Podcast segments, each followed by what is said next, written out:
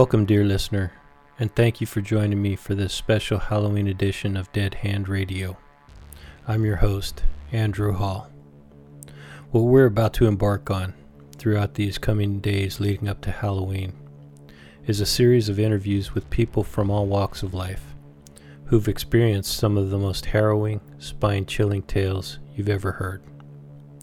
We're talking ghost stories, haunted buildings, cursed lands, myths, legends, and lore, the likes of which many have never heard before.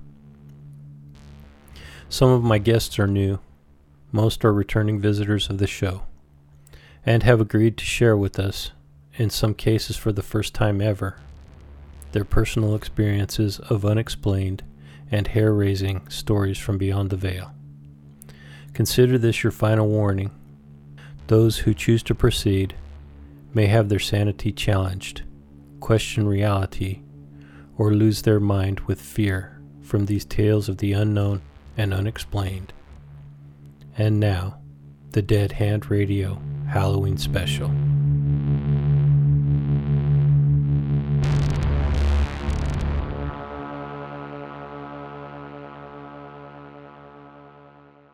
Hi, everyone.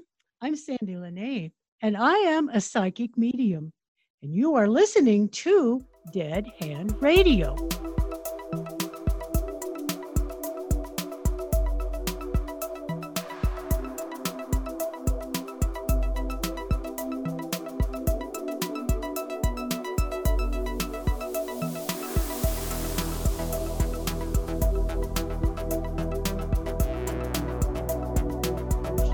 That's great.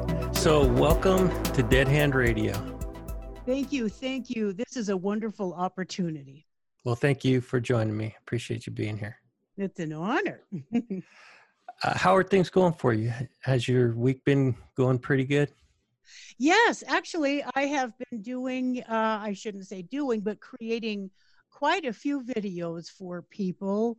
Um, they are needing memorials and radio shows and TV shows. And so I've been quite busy creating those for other people. Oh, that's excellent.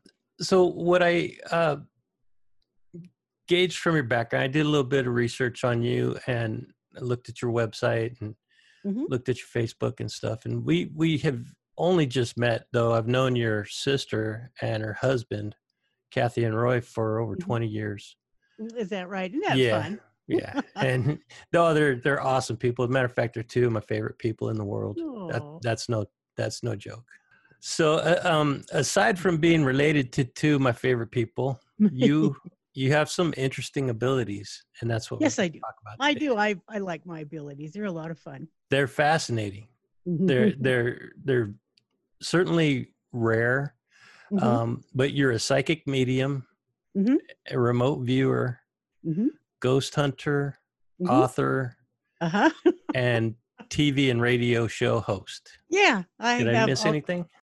Um, uh, uh, well, no, I think you're pretty well covered. and I, we're going to talk about each one of those abilities individually and get into a little bit more depth but before we do that um, do you mind going back into history a little bit and and talking about your personal history a little bit Oh, no, it's kind of boring, but uh, oh no I'll not try and make it interesting. no not to not to me you, you when did you first start to realize that you had an ability like this Oh, goodness. Um, let's see.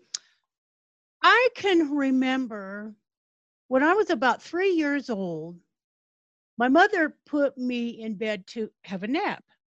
And I can remember laying there. I was probably playing with my toys. I didn't want to go to sleep. But I can remember looking out of the bedroom window. And all of a sudden, the bedroom window kind of started to like fade in and out. It's uh, difficult for me to describe. But then I got real homesick. And I didn't quite know what that feeling was, but I got very, very homesick because I, I just knew I wasn't in my own home, which was very confusing for me in my three year old brain. But outside of the window, I could see like if you can put in your mind, um, like marketplaces over in Egypt or or in, in, that area where they would have uh, like adobe type of buildings. Um, they would have awnings over booths that were striped, and it's I was I can remember I was so confused because it was like, where the heck am I? But I wanted to be back in that other city, and then um, I think the window stopped shaking or moving or whatever it was doing and then I was kind of like back in my own body, laying on my bed playing with toys. And so I think that's the first, probably that was my first, um, oh, I don't know, situation, circumstance with uh, a past life. But what's, what's, I, I don't know, the, the whole story is incredible. But to me, the most, I guess, incredible part of that story is that you were only three years old and you remember that. Oh, yeah. And you know what's funny because I'm I'm older than dirt right now, but I remember that like it happened yesterday. It was so vivid and so true. Interesting word I'm using there. It was so true that I can remember how I felt. I can remember uh, thinking, why is that window acting strange? And then seeing the marketplace outside of the window and then feeling like like poof all of a sudden i'm a three year old laying on my bed playing with toys again. It just like i just like it happened five minutes ago really. So have you ever asked the question why do you have this ability? Why not everybody but but why you specifically? I've never really asked that question until now, this is how weird I am. Okay, I was like in seventh grade and I was in art class. And all throughout my life, I thought everybody had the ability to know things. That's how naive I was about everything. So I'm sitting in art class, you know, it's doing what I'm supposed to be doing. And then all of a sudden, there was a situation that came up, you know, nothing horrible. And I told the teacher in front of the class, well, blah, blah, blah, blah, blah.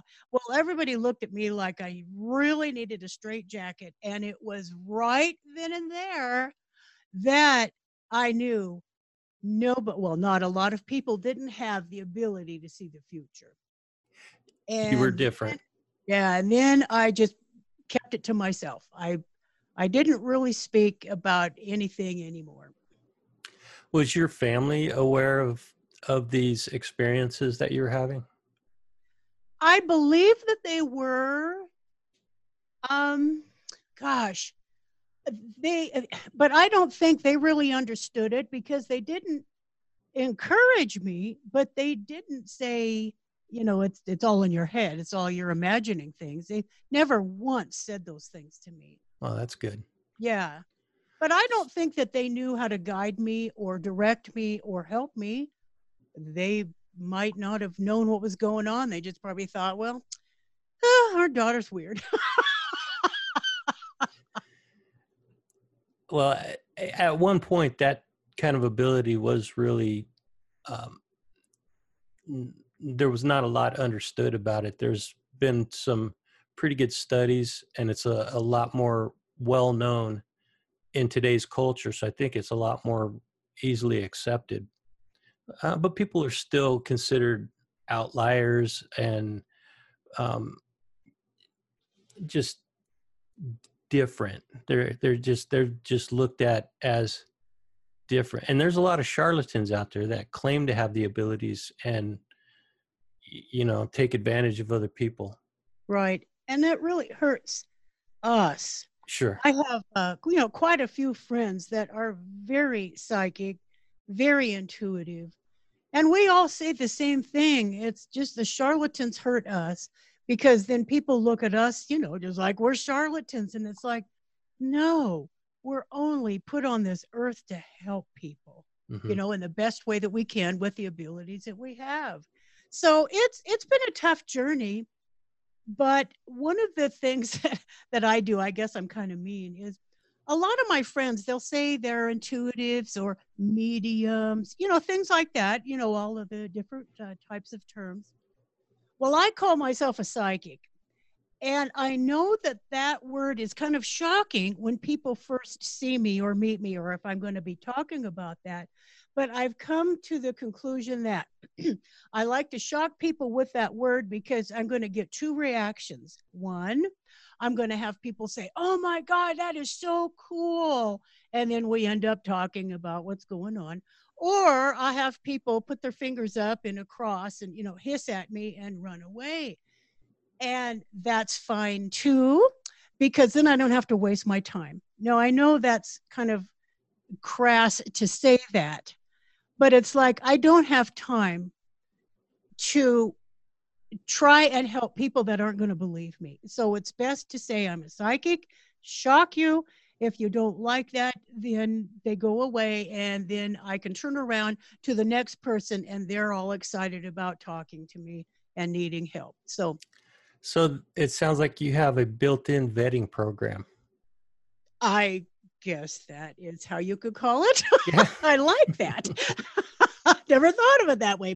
There, there are a lot of people that think that it's something that it's not or they don't just completely don't understand what it is and it scares them there's there's a lot of reasons why people shun the uh these kind of abilities but uh you picked up on that pretty well when you say fear excuse me a lot of people are fearful because the first thing that they think of is oh she's going to tell me when i'm going to die and it's like no i'm not I, you know, your life is your life. I'm not going to tell you things like that.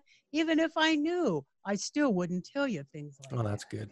So that's that's a big fear factor, and it's uh, um, and also too, come to think of it, they've probably had some uh, particular a scenario or a circumstance or situation that happened with a psychic that did scare them, and so they don't want to have anything to do with it. So when they come up on another psychic, of course, they just they they're just fearful and angry and and fearful and so they just go away as well yeah i think a lot of people are also afraid of what other people will think if mm. they associate with somebody who has psychic abilities very true so very, very true. there's a there's a countless reasons why people would shun somebody with abilities like that mm-hmm.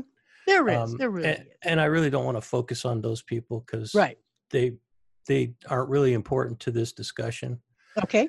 So, but what is important is when I asked you if you've ever thought about or asked the question, why me? Why do I have mm-hmm. this ability and not everybody else? Mm-hmm. You told me when you first realized you were different, but did you did you ever ask or ever seek an answer to why do you have this ability and not everybody else? Why is it such a, a rare and unique ability? Um, you know, I have. I talk to my spirit guides all the time. and many, many, many years ago, I believe I probably did ask them, why me? And I think the, the answer that they gave me is just because you're special and you can talk with people and you can help people. Mm-hmm. And it's like, okay, well, that's cool. I've always tried to help people. I've always enjoyed sharing information. And if that information is insight to someone's future, well, then I'm happy because I'm sharing that information with that particular person for their particular uh, situations. Interesting. Are you? I'm sure you have like a code of ethics, even if it's your own code of ethics, where you are you know you you do not read a person unless they give you permission is that true yes that's very true because it well just just out in the the ethers if you don't have permission like you say to read someone then then the, the universe is going to say oh that's a big no no and then i pay the price oh yeah and that price isn't it's not fatal or anything but believe me, I sure know when that karma's hitting me. So you you have several abilities. I mean, uh, psychic uh, abilities as far as um, reading or experiencing past lives, reading future events. Is that something that you're able to do? Mm-hmm. Yes. Um, usually I can do both with, um, I offer intuitive readings and I use minerals. I have 117 different stones. And like uh, a client will come to the house, that's where I give my readings, and they choose, you know, particular stones and they lay them down in a pattern. And then I I use the stones to guide me. They're all programmed with their own meaning. I use the stones to guide me and I listen to their spirit guides or their ancestors or anybody that else wants to come along and help me give them a reading to give future insight of what's going on or actually to help their present situations. Now, I don't offer this is what you need to do. Okay, I only offer choices. And it's amazing how someone will come to the house and they're just they they walk in and they're just like they're just they're afraid they're nervous they're they're sad they're you know whatever their their emotions are. And then after the reading i love it because they're standing up straight they want to hug they're smiling and when they leave they're walking straighter. It's it's such an awesome thing to see you know physically see when I know that I have helped a client, mm-hmm. they, they just feel better about themselves and about the future. So that's what I offer is intuitive reading using uh, the minerals. And then at times, people will say, well, can you tell me, you know, one of my past lives? And it's like, well, let me tune in. And a lot of times it's not my forte. But a lot of times I can tune in and, you know, they were born 500 years ago in Spain and they did this and lived that way. And it's really kind of fascinating because they'll say, you know, I've always had a fascination with Spain and I want to visit there. And when I see pictures on TV or in a book or whatever, I just feel like it's my home. Wow. And so that's really cool. that is very cool. Yeah. Uh, because you get to experience that past life as well, right? By mm-hmm, reading that. I do.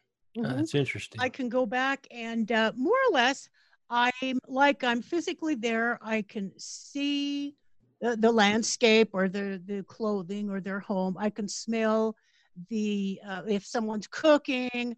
Um, if there's animals around, I can feel the air temperature if it's hot or cold.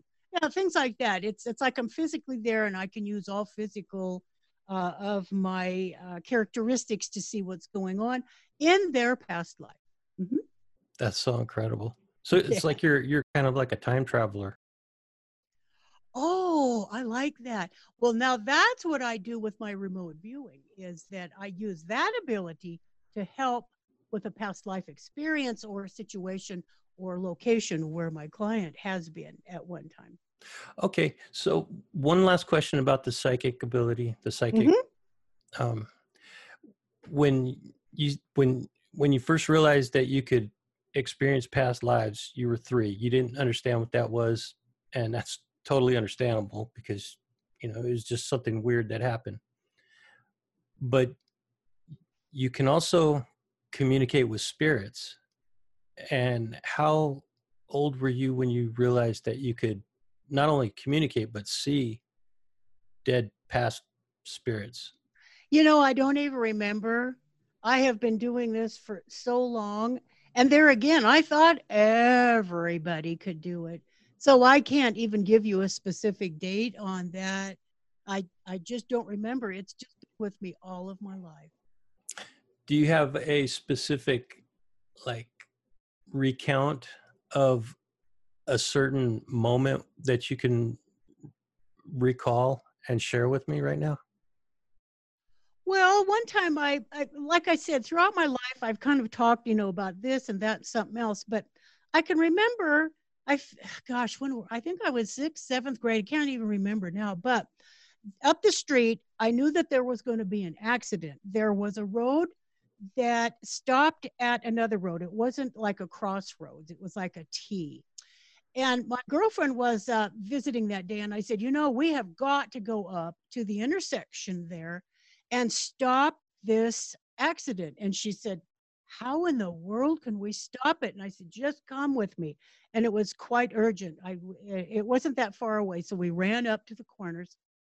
And then all of a sudden, way up the road, I saw a car coming and I said uh, to my friend, her name was Kathy, I said, that's the car that I think could be hit. She goes, there's nobody else around. I said, Oh, just hang in there. Just start saying there won't be an accident. There won't be an accident. So we started chanting that. All of a sudden, down the other road that uh, ran into the the other crossroad, here comes a car, and we could just see it wasn't going to stop at the stop sign. And I told Kathy, I said, start chanting harder, deeper, stronger, which we both did. And we did stop that accident the person that was driving too fast coming up to the intersection almost hit the car that we saw way up the road that was coming towards us. And that car had to literally drive off into the ditch so the other car wouldn't hit it.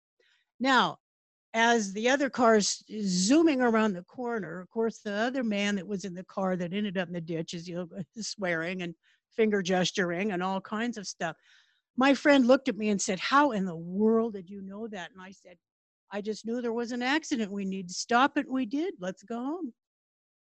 That's an incredible story. And I don't I don't doubt you for one second that it happened the way exactly the way you told it. It just you know things like that happen around me all the time. It just I But and and now do you have an understanding of how you get that information? No, I wow. still don't. After all of these years, I I cannot even begin to tell you where it comes comes from. I could say, you know, from all the powers that be, spirit guides, uh, people's thoughts. I, I I could just say yes to all of those because I have no answer uh, for that. It's just I know it, and so I try and take care of it. Yeah. Why why overthink it? You know that it's real just do what what you're guided to do and make a difference that's freaking awesome i think it's i think it's amazing actually. oh sure well it, like one time my, well my my daughter when she was uh, what was she six i think uh, seven we were in walmart shopping and all of a sudden i just turned to her and i said you know if your stomach hurts right here let me know because there's that's not a stomach ache okay two weeks later she came to me in the middle of the night saying, "Oh, mom, I I hurt so bad." Took her to the hospital, and her appendix had burst. Wow. it's like, oh my gosh, let's get you to the hospital. So when we were Walmart, I just was shopping. I I can remember I just stood there. I was like frozen, and I turned to her and I said, "Let me know when your stomach hurts." And so I don't know where that came from, but I'm glad it did. So I just didn't, you know, say, oh, you just ate too much candy and disregarded kind of thing.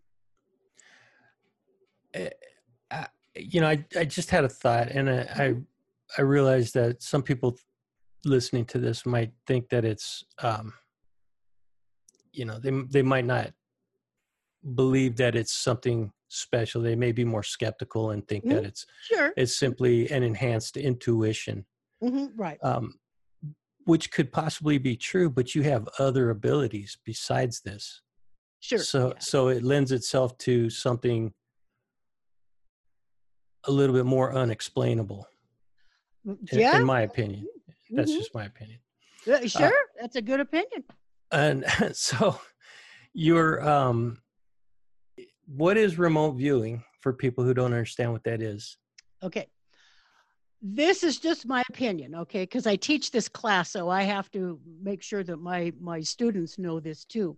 Remote viewing is where i can go anywhere on the face of the earth sitting right in the comfort of my own home using my psychic abilities and also using remote viewing skills and abilities which are that you can go to any place on earth and see that using all of your senses your sight, your hearing, your smell, your touch, everything. Interesting. And there's no limitation to the location or the time. No, no, there really isn't.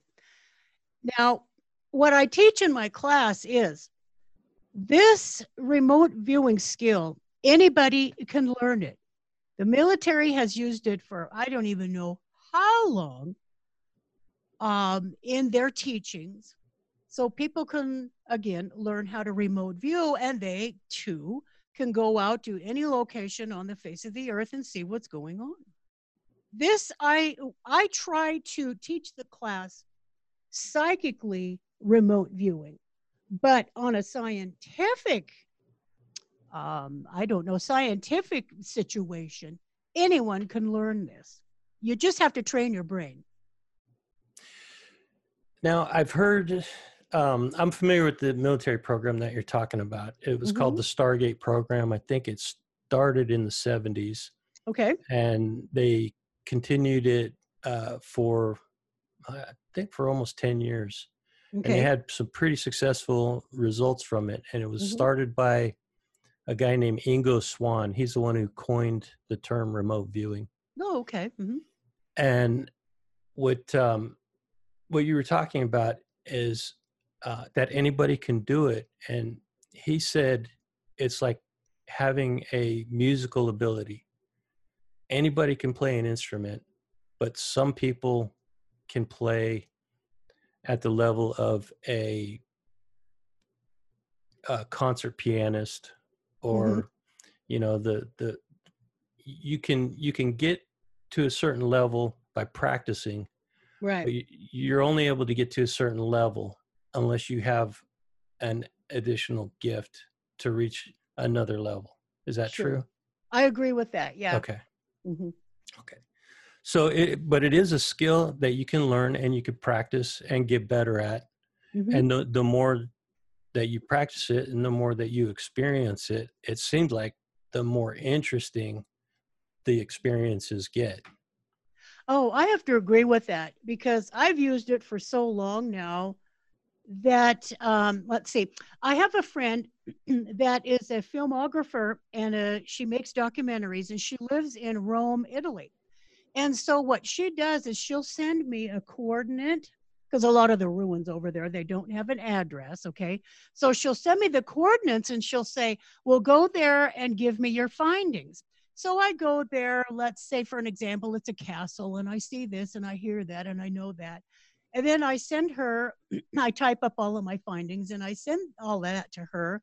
And then what she does is she researches that particular castle and then everything that i have given her all my information and things that i discovered she says well this is this happened and this is here and that's what that looks like and and blah blah blah. So then she makes documentaries out of her history and my remote viewing um, abilities things that i've seen. Fascinating. So if anybody wanted to to find out more about that mm-hmm. that particular exchange and to see some of those documentaries that you've been involved in making. Mm-hmm. Can you direct them to a, website or? Uh... Uh, yes, it's called a road a road re-traveled. Okay. Re-traveled. Yeah, and you can find those on uh, uh, uh YouTube, I guess. Okay. I think she has them about everywhere, really, but YouTube. Cool. Yeah, that sounds really interesting. I think I'll check mm-hmm. that. out. As a matter of fact, when I was doing my um, research and writing up my my notes for for this conversation i had the exact same idea to do that um, with some locations that i know quite well and i oh, just yeah. just to see what kind of information you could glean from these uh-huh. locations and um, that's an interesting collaboration that you have mm-hmm. going on i really do like that and i let's see I also work with three different paranormal investigative teams one in Toronto, Canada, then one in Oklahoma, then one in Southern California as well. And they asked me to, they just give me an address of the home or the building, and it's like, boom, I'm there. And then, like uh, I do with my friend in Italy there for the documentaries, I uh, I I just go around and I look for spirits and what's going on and send them my findings, and then they um, they confirm everything. And if they don't know something, they'll ask like uh, like let's say if it's a business, they'll ask the owner of the building, and the owner will say, "Oh yeah, that's this, that, something else." But what I can do too with remote viewing, and I loved it, this was cool. Uh, my friend in Italy, her name is Simone, she said, Can you go back in time? And I said, I believe so. And so she gave me an Etruscan location. And I went back eh, like 8,000 years ago and I saw the Etruscans on the shore unloading parcels and packages and whatever, crates and boxes from their ship. And that was like totally cool. I didn't know if I could ever go back that far, but 8,000 years, yep, I did. And that was awesome. Wow. What yeah. what are the Etruscans? I don't know what that is. Oh, it was like the first civilizations there over in uh, well, the location of of Italy. Mm, okay. Mm-hmm. The Etruscan civilization. Wow. Mm-hmm. They were there like with the Greeks and the Romans and you know all kinds of people way back when. But yeah, that that was interesting. But anytime I go back anywhere, it's it's it's incredible to me because I still don't know how I can do it. I don't know how I can go back so far. I don't know how I can meet people and see their situations. And it's very interesting too when a a, a, uh, a client comes to the house and they, I, I have an ability where I can see dead people, like we've been talking about, you know, and they'll say, well, you know, how's grandma? And it's like, well, then all of a sudden, grandma is taking me on a journey when she was a young child. And it's like, well, this is awesome. I get to see history, well, 99% firsthand. It's it's awesome. Mm-hmm. That is I've awesome. learned yeah. so much from the spirits. Uh, it sounds like an incredible journey uh, from the time you started experiencing these uh, these abilities. So, okay, with have you ever tried remote viewing the moon or other planets or other galaxies or anything like that? No, because I don't think I could do that. That's so far away. But I I can never say never. Mm-hmm. I just haven't. oh well, it has been done. Has it? Okay. Yeah, it, mm-hmm. it has been done by um, several people actually. There's uh, oh cool. There's a remote viewing company that I have heard of. Well, I'd have to give that a try then. I've never tried it. So, do you need to have the coordinates of a location hidden, or do you need some information about the the the target itself before you start the remote? No. Um, all of the people that I do work with, they know that if they send me a coordinate or an address, the nanosecond that I'm finished reading that coordinate or address, I'm there. Wow. I don't have to go looking for it or anything else. It's just like, boom, I'm there instantly.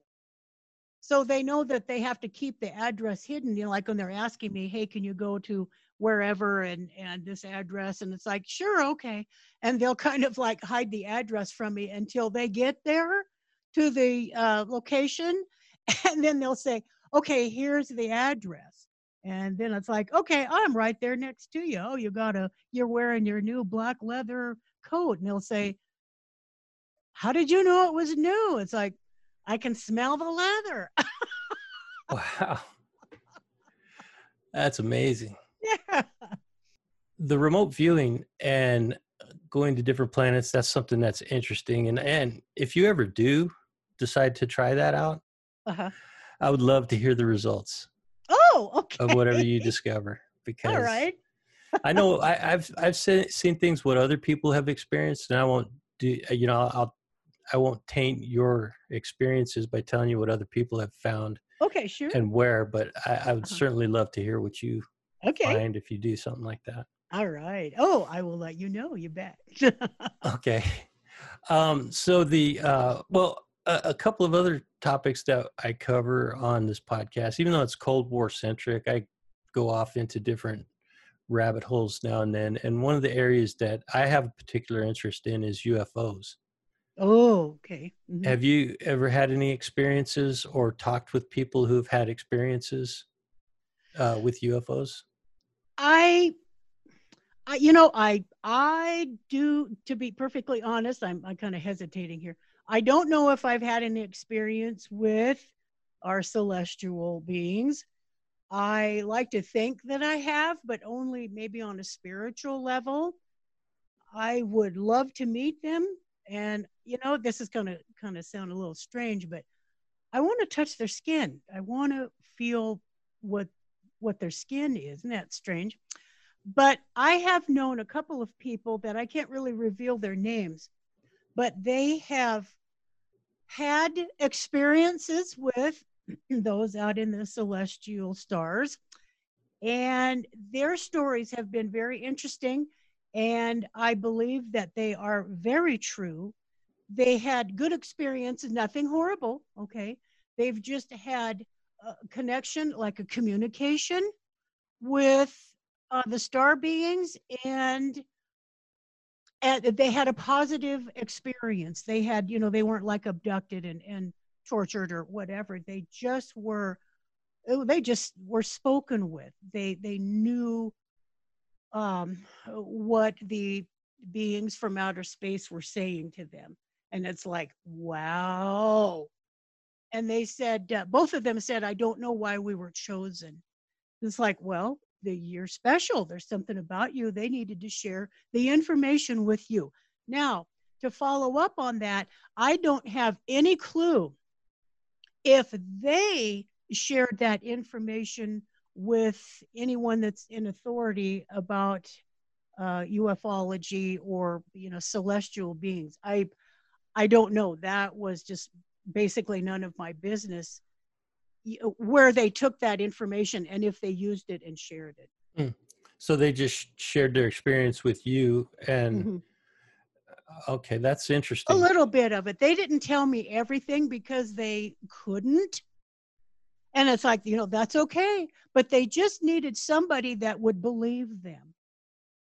And they weren't scared. They just, they just, you know, just like everybody, if you got a really cool story to, to tell, you want to tell it to somebody that's going to understand and be excited and, you know, support you. And I think that's what I was. Do you give people instructions on how to uh, deal with a, a, a like a, an event that might be coming? Like, say somebody comes to you and they say, "I'm I'm about to have a, a important event in my life, and I want it to go smooth."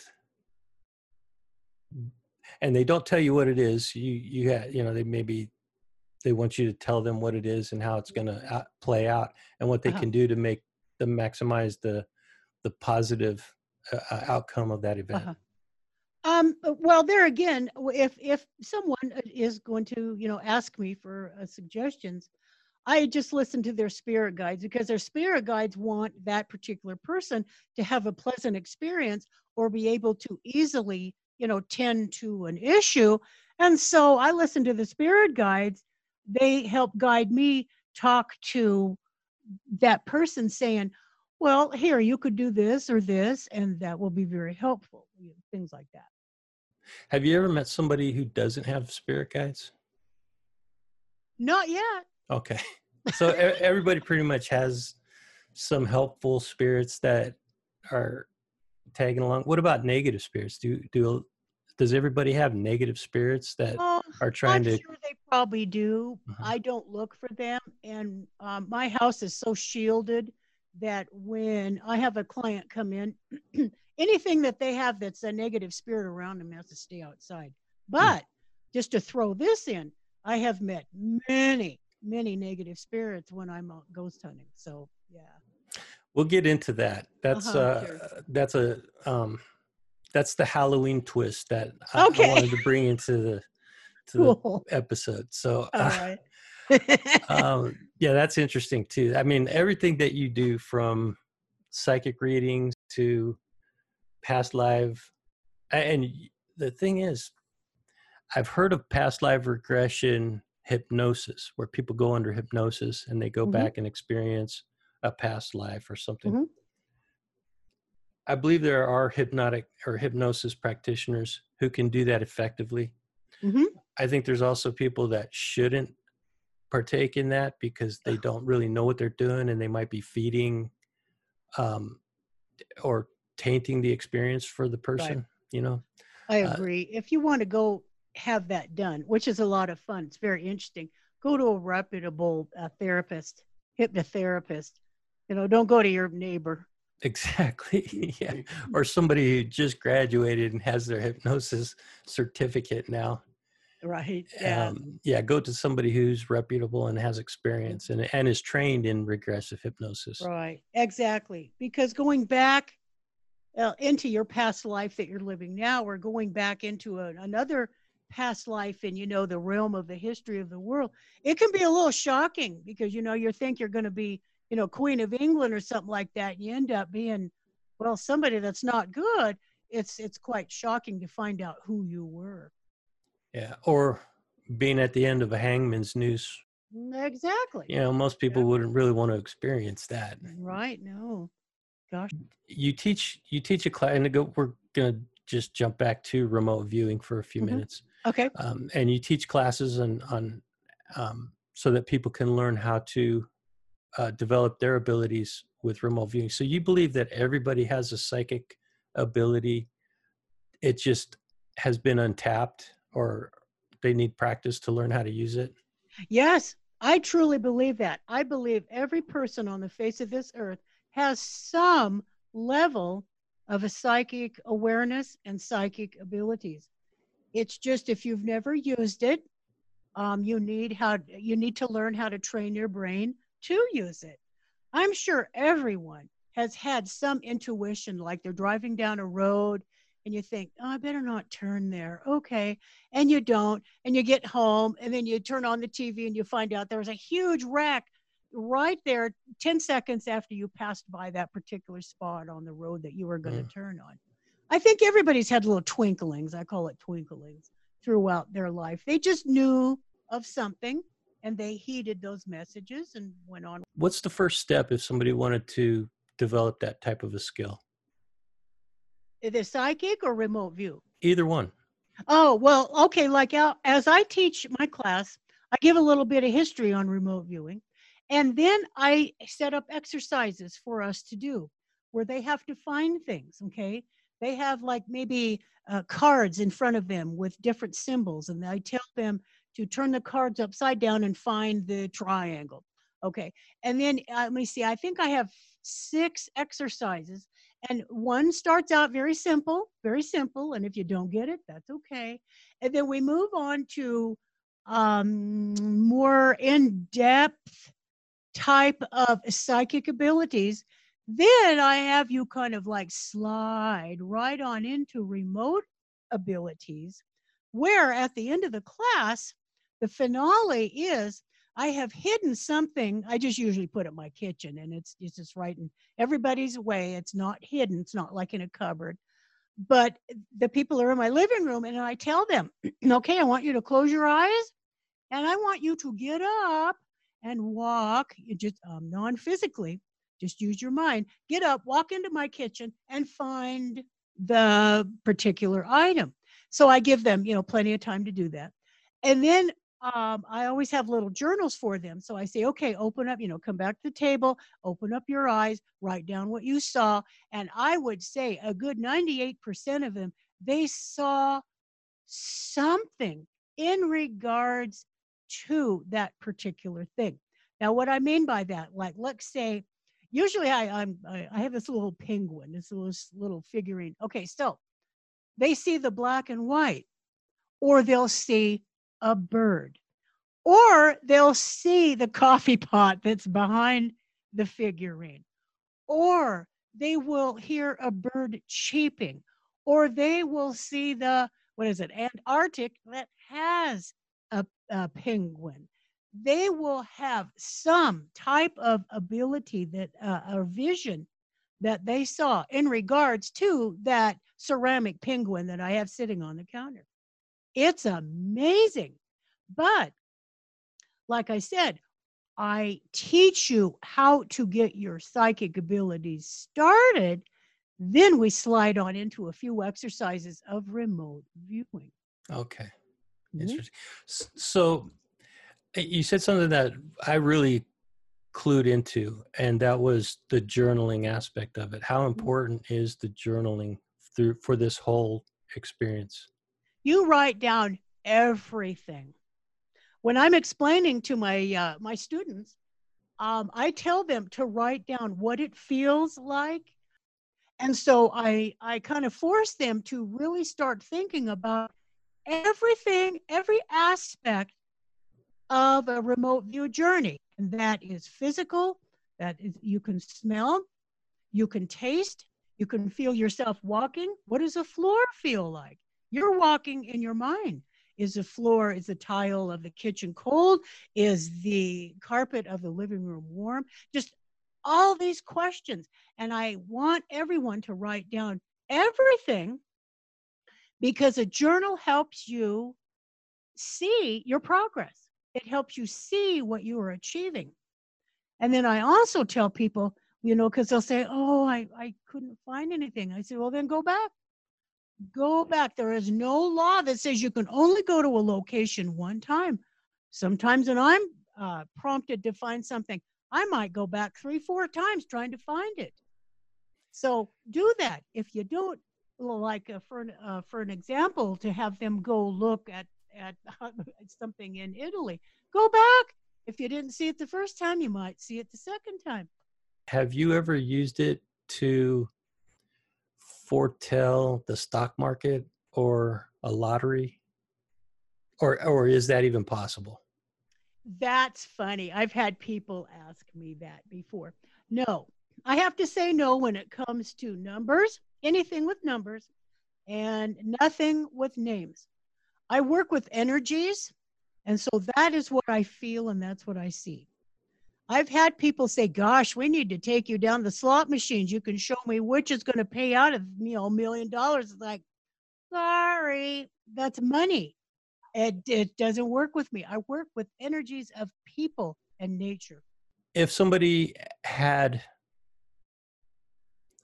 their ability they've they've maybe they're starting to discover they have some kind of abilities and they were starting mm-hmm. to become aware of certain information that they're being downloaded with um, in some way. Mm-hmm. How could they use that information for the betterment of humanity? What would be the best approach to to take that information public or to do something positive with that information? Well, the way I feel about it is if you do have information and it's helpful to someone, try and share that information but don't get discouraged if you know somebody said i don't believe that. It's okay. You are the messenger. You tried the best that you can and whoever or whatever is the recipient of that information if they don't want to use it then it, it's it's just what they don't use or they do use they can say thank you or they can say no don't believe that and you have done your job. You, you just can't force anybody to take your information that you've received from wherever. It, it's all up to that uh, recipient. Got it. So you learned at a really young age um, that these kind of abilities are not well received by the majority of people. Oh yeah. And, and that's why I really don't talk about it unless somebody finds out or unless I kind of feel the situation out and it's like, hmm, I wonder if they would believe me if I told them that grandma's around, you know, things like that. I this just doesn't come up in normal conversation when I meet someone. Okay, so you're remote viewing your psychic abilities. Uh, you've put those both to use in the the other endeavor that we're going to talk about, and that is ghost hunting. Uh-huh, right. And there's such a big movement in the paranormal um, I, I, guess community that uh-huh. there's so many ghost hunting television shows and ghost hunting teams right. that are that are out there now so i think it's a lot more uh, re, uh, positively received now Not the most part i think yeah after about 10 12 years um, it has been i think it, it's it's i think some of the tv shows has helped bring it forward Yes. But there are still a lot of skeptics out there that just don't want to believe, and that's cool. Oh yeah, uh, no doubt. Again, we're going back to the the aspect of people have having a fear of the unknown. Mm-hmm, they don't know right. what what these spirits are. They don't know their intentions. Sure. And they would rather be just blissfully ignorant about it and not even look look in that direction. They just Well, like sure. uh for an example, have you ever heard of Skinwalker Ranch? Yes, I have. Okay. So the Native Americans that live in that area, Mhm. they will not even look in the direction of the ranch as they're going by there because they believe so uh, completely that that land is cursed and if they Right. look over there then they're gonna they're gonna be cursed as well Uh-huh, sure. A- and it it's it's partially because that is bred into them that's the their culture and and that's the way they've grown up right. but and it's kind of the same way with people who don't understand the paranormal they don't want to look over there and see what's going on because they're so afraid of it hmm Right. Right. I agree. Yeah. so I, i've heard of of psychics that have said that they see the spirits in their death form like that if somebody was hit by a truck that a spirit would come to them in in that Mhm. form you know all bloodied and mangled Uh-huh, right.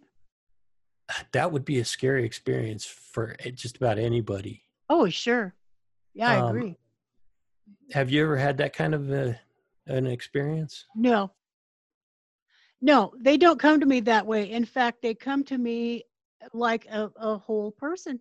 They I don't need to see their wreckage. I just need to see their soul. Uh, if you want to say it's a soul, it's their energy. And so that's how I see them. I don't see them after they've had a wreck or whatever. okay so how long have you been doing and now okay t- talk about ghost hunting and what is it? Because it's not really what it sounds like is it? I mean it's you're not really going out there and trying to trap ghosts. You're not the ghostbusters. Well, no, although that movie's pretty cool. oh it's a great movie. Yeah i agree. Actually, you know, paranormal investigations are a lot of fun, but I do want to really stress that ghost hunting, okay, I'll just use that term, is not TV shows. Actually, a lot of ghost hunting is a lot of time spent, tedious time, boring time. You just don't walk into any building, any structure, any area, and there's a thousand ghosts right there going boo and scaring you. And no, that's not how it is. It's a lot of work. It's fun work. It's debt. You have to be dedicated and devoted because you do get wonderful results if the spirits want to talk to you. All the TV shows are just completely Hollywood. That's it. True ghost hunting, it takes experience, it takes uh, patience. Um, now, the team that I belong to, we're called Thin Investigators, and we've been around since 2005. And all of us, we're kind of a unique team because all of us are psychics in some way, shape, or form. Now, we do use some electronics. We have our cameras and our, our recorders and things like that. But we don't start, we don't show up to a building, you know, with a U-Haul full of all of this surveillance equipment, blah, you know, all that stuff. We use our abilities to find them and then communicate with them. And that's all we do. We're not out there to make TV shows. We are out there to communicate and find out why Joe Blow is still, you know, that died in 1864 is still in this building. Why are you still here? And that's what we do. We communicate. do you record any video of your experiences like to capture evidence We do. Uh-huh. Yeah. We use our cameras. We don't have any like big professional cameras set up in each corner of every room. But we have our our just our little Nikon cameras for taking pictures, our our phones for taking video. You know, when we do have some other little cameras, but we don't use this expensive monumental huge pieces of equipment. We don't need it maybe other team members do, you know, when in their investigative uh, groups, but we don't because we have our psychic abilities that let us know where everybody is. And you use uh, electronic audio recorders for Uh-huh. like to capture EVPs. Oh yeah, we capture EVPs, and we, you know, with our cameras, we capture mists, uh, you know, people walking by, orbs, of course, um, just any kind of uh, uh, materializations, things like that. Oh yeah, we've captured quite a bit. We've got some footage that would, um, well, kind of curl your hair. It's like what? I kind of like Oh. having my hair curled. It's pretty Oh, okay. I kind of like getting my hair curled once in a while. Right. Uh, I'm not. I'm not interested in gore. I don't like seeing bloody, you know, gory uh, stuff like that. But Yeah, right. the, no, there's the- no, there's no reason for that. You can watch that on TV horror movies. right. The um, the the uh, psychokinetic experiences or the PK experiences or poltergeist, I guess, is another term for that, where where objects move and and things like that. And then, like you said, the the shadows, the the orbs, the mists, th- that kind of stuff is it gives me the chills. It's creepy, but it's also fun to look at that.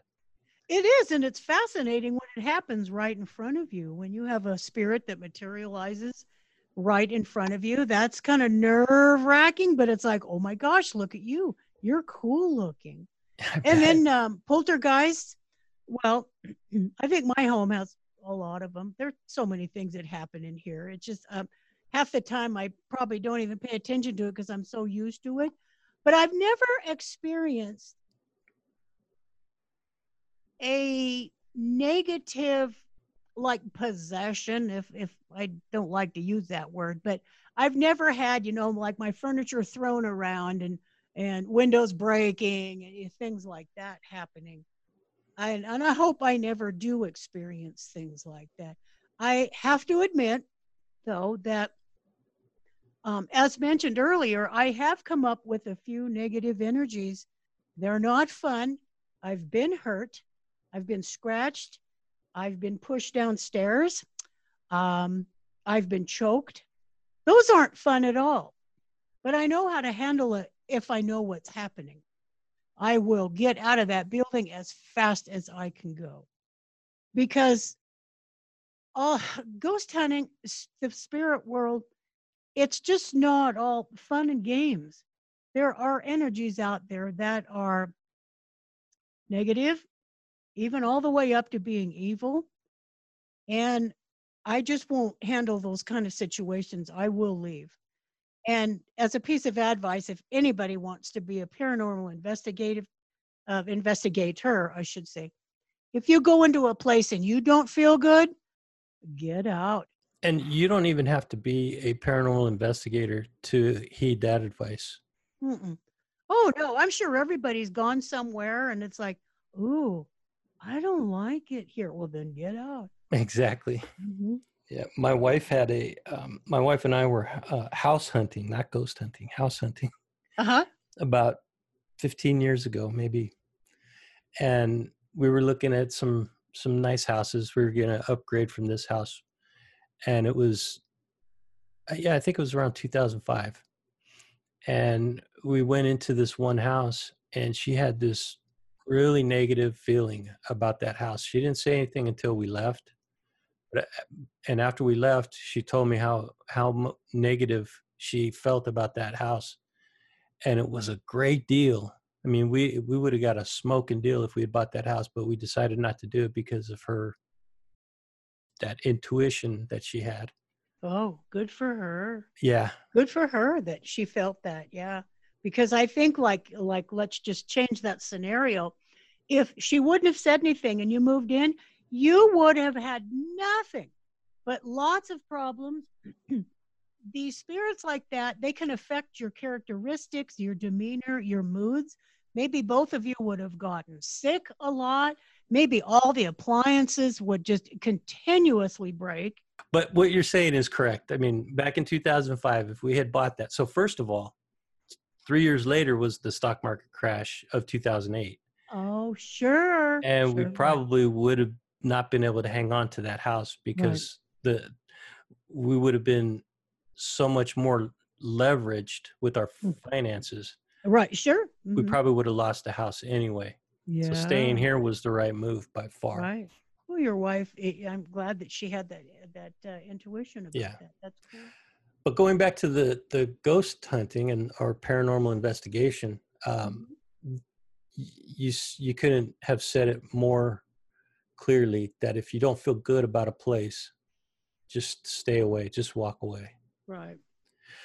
So, being that this is the Dead Hand Radio Halloween special, I'm hoping that you have one or two, or maybe more, scary or spooky ghost stories that you could share with me. Oh, well, I might have one or two. Okay. I think one, let me say that'll scare people. Okay, here in Carson City, there is a little strip mall, and it was built in, I think, 1952, and it's all cinder blocks.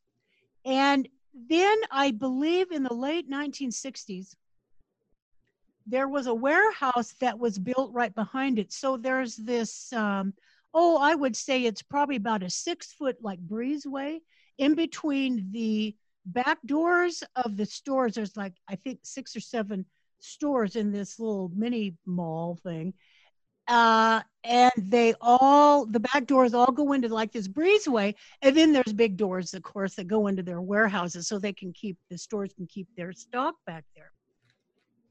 Well there was this one little alcove type of i don't know little tiny room and at one time there was a metaphysical store that I was giving readings in, and I kept hearing somebody tapping on the back door. And nobody else could hear it but me. And so I asked the the the owner of the building there, I said, What's behind there? Because I'd never gone out into the into that breezeway. I think it was more of a firewall type of breezeway. And he said, Oh, well, go back there and look. And he said, I'm really not sure what's back there. I never go back there. It's just all full of junk. Okay, fine.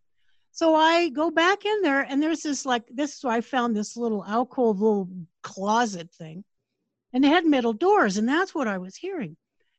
And so I just opened it up just a little bit because I was curious, and was like, oh my God, close the door. Well, I got out of there real quick.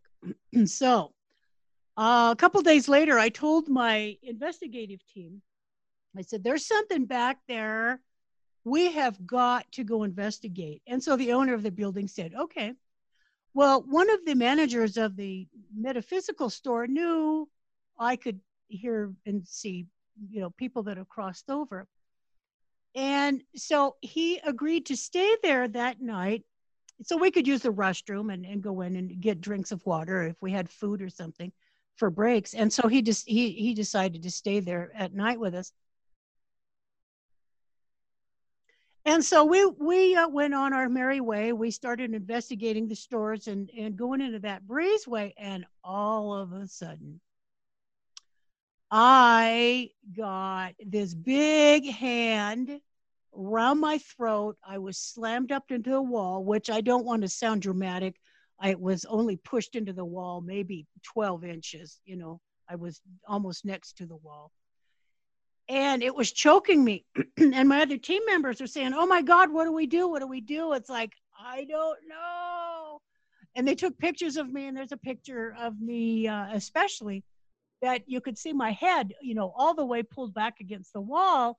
You can't see the entity that grabbed a hold of me, but the person the man that was uh, that stayed behind to help us out that we could uh, go back into the metaphysical store he had a sense that that something horrible had a hold of me.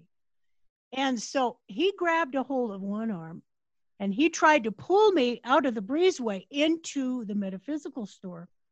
And for about five seconds i was toggling back and forth because he had my right arm. The entity had let go of my throat but had a hold of my left arm and was trying to pull me back out into this breezeway. Well, finally, the man from the metaphysical store just, I mean, eh, just pulled me in. And I mean, I when he pulled me in, of course, I like ended up on my knees on the floor, but I got away from that entity. And the other team members, they're just standing there going, "What is going on?" And I said, "I can't go back out there again."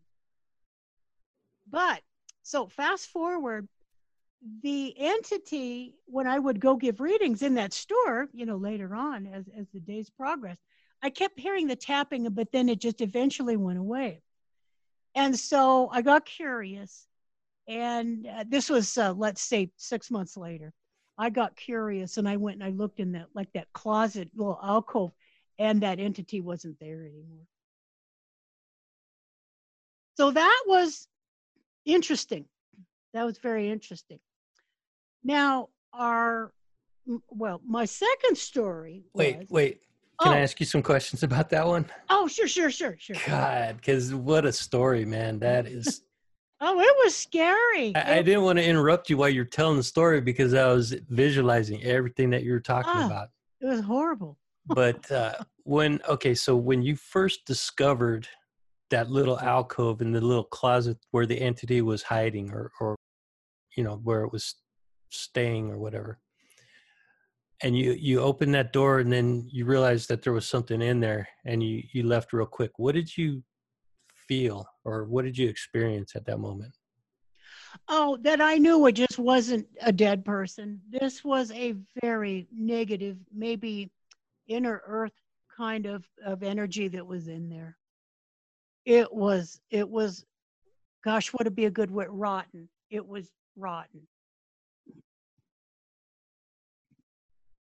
and so it, it stayed there for uh, a little while and it was trying to get your attention obviously probably had some kind of a connection to you or where it sensed you were mm-hmm. sensitive and was trying mm-hmm. to get your attention right and which drew you back there to it mm-hmm. um, mm-hmm.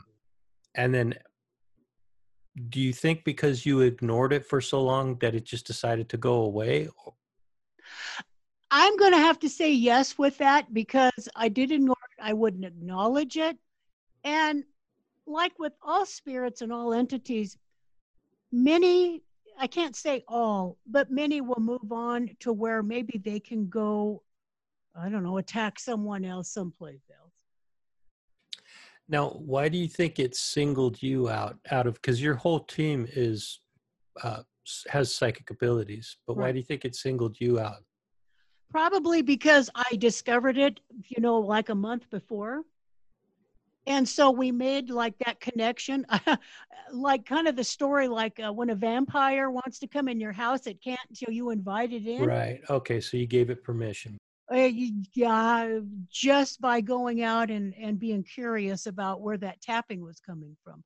I think me opening just a door, just a crack, that gave it the permission to uh, have some kind of connection with me then so you you somewhat identified what the entity possibly could be or could have been have you done a lot of research and studying to learn about different lore and mythology to to you know that that these entities are, or is this just something that you've discovered through your intuitive abilities, your, your psychic? I would have to say both because I have researched. Um, I believe, well, I just believe in a lot of things.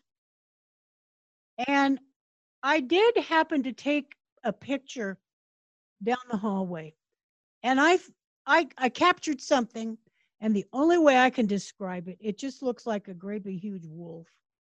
And I don't know if it's a wolf, but in the picture, it envisioned itself as a wolf, but something very like out of a horror story, a, a vision of what a wolf would look like.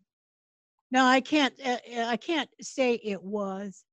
I think it just materialized for that picture to let me know, hey, here I am. Yeah, it was that was scary. That was creepy. That I did not like that at all. That scared me. And I don't scare easy.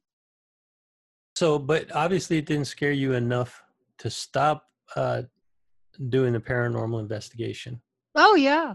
But I think that's where my intuition comes in because I'll feel you know that there's a negative energy and it would just be stupid for me to go on into that particular building and and maybe get hurt. How how long into your uh, paranormal investigation um, journey were you at that point? I, I, since you started the company, that's uh, from 2005 on. Oh, oh, I think. Let me see. Um, gosh, I think it was probably about 2006, seven. Oh, so right after. Yeah, it. I can't. Yeah, I'd have to go back in my notes for you know the exact date. So, do you still keep journals of everything that you do? Oh goodness sakes, yes, I have got binders and files and notebook. Oh gosh, I need my own library. I well, you're you're writing uh, um, a number of books, so you you're probably building up your own library, right? I am. Yeah. The process yeah. of it, anyway. okay, so story number two. Did you want? Oh, story number two. Continue? This is this is cool. Okay. I'm, I'm enjoying this. There is a very old hotel here in town. It's called St. Charles Hotel, and it was built in 1864. And it has been a hotel since then. It's never closed its doors of being some type of hotel. Okay. Our team would give uh, tours of this hotel for, oh gosh, I don't know how long we did that. 10 years, let's say. I don't remember. And um, and so in the interim, I have a TV show and it's called Psychic Creations. And so my producer, I told him, I said, we're going to give a tour. How about us making a TV show out, you know, an episode out of the tour? He says, oh, that'd be really cool. Okay, now my producer, he had an accident earlier in life where he has to wear an oxygen tank. Okay. And so, and that's okay. You know, it, it's really cool. He just carries everything around with him, but that's an important part of the story. So we were uh, giving the tour. First, we would do, give the history of the building, and then we'd have people go out throughout the different rooms and look for ghosts. Okay, fine. So we're up on the third floor where there is most uh, of the activity going on. And there was one room that was empty. And now you have to get in mind um, if you can see in your mind a hotel that's kind of was not in the best looking wasn't the best type of hotel that top floor because they were starting to refurbish the old old rooms okay? So looked a little bit ratty up there. That's a good word. Looked a little bit ratty. So we were walking around and a friend of mine uh, that is a very good psychic, she and my producer walked into this one room uh, that was numbered 309.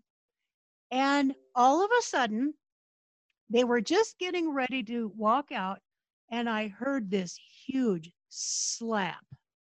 And I heard my producer say, Oh, oh. And my friend, which was right in front of him, said, what happened? What happened? Well, about that time, I'm in the room and he said, I just got hit. And we helped him out of the room. And his glasses, he had to he had to wear glasses. They were knocked off his face. They were all askew. And one of the arms of the glasses was bent. And I said, Oh my gosh. What happened was there was a young spirit in there in this room I would say maybe anywhere from maybe 15, 16 years old. And what he did, he was just very mischievous. I think he was trying to get my my producer's name was is Michael. And I think what he was trying to do is be mischievous and mean. And he hit Michael so hard it knocked his glasses off, which had the tubes for his oxygen.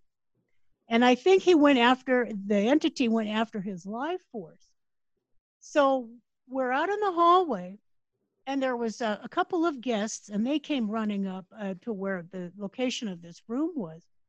And I said, Take care of Michael. I've got something to do. I went back into that room and I saw this young boy. And boy, did I let him have it. I told this entity, don't you ever touch anyone ever again, especially us. Oh my gosh, did he start pouting? And he, I think, was ready to maybe smack me. And I just said, okay, give it a try. Just see what I can do to you. And so he backed away, and I still let him have it where he ran out of the room and he literally went through my friend that had saw and heard Ma, uh, Michael getting hit. And then there was another guest that was there, and he said, Oh my God, that entity just went through me as well. Wow. And so we were all standing around there. Well, I had to hurry up and, and get um, Michael's glasses fixed because he could only be without oxygen for four minutes before he started going a little loopy. And so, but the cool thing about this is Michael had the camera going all the time this happened. Good, and good so, producer. Yes, and we've got the footage of everything that happened. Now, we don't have the footage of, of course, the entity hitting him because, of course, he had the camera looking outwards from his face. But we've got, we've just got all the audio footage. We've got people saying, oh my gosh, we've got my friend and the guest saying, "Oh my God, he just went through me." And, and you can hear me in the background yelling at the, the entity to never do this. It was cool. That sounds exciting. A but, little bit, a little bit creepy. Uh huh. But in the same hotel, there was a man that lived, actually lived in the hotel for about 10 years, and his name was Phil. We called him Mean Phil and he did not like me at all. Oh my gosh, he just did not like me at all. So, walking down the stairs, he decided to push me, and he did. And it's a good thing that the wall, it was a, a staircase that you went down, I think like eight stairs, turned a corner, went down another eight or 10 stairs to the other level and he pushed me into the wall. And it's a good thing that wall was there because if not, I could have gotten very, very hurt. Yeah.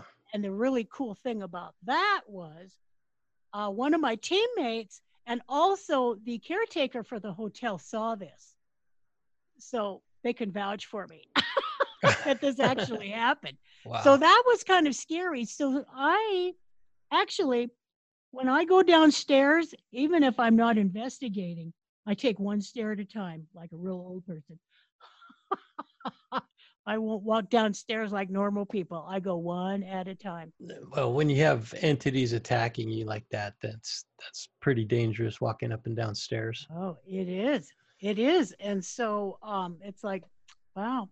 So those are my two stories. I've had some really cool things happen too, but um being this is a Halloween one, those are my stories and I'm sticking to them. Those are great stories that um, I'm glad Mike was okay. I'm glad he he didn't suffer permanent damage or you know have worse injuries than oh, his glasses knocked off. Of yeah, him. because it could have. I hurried up and I fixed his glasses as well as I could. So you know the next day he could go get them fixed. But um, that's scary, and they will do that. And boy, that teenage uh, boy, I let him have it. I refuse to let any spirit or entity hurt anyone that's around me.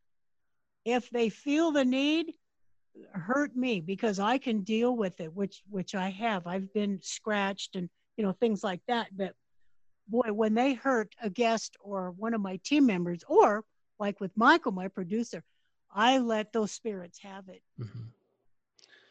That's interesting. I, yeah, so I, I want to get into how to deal with those kind of beings, but I also really want to hear the story about your painting, your okay. haunt, haunted painting. Go ahead and and just tell me re, recap the story that you gave me via email.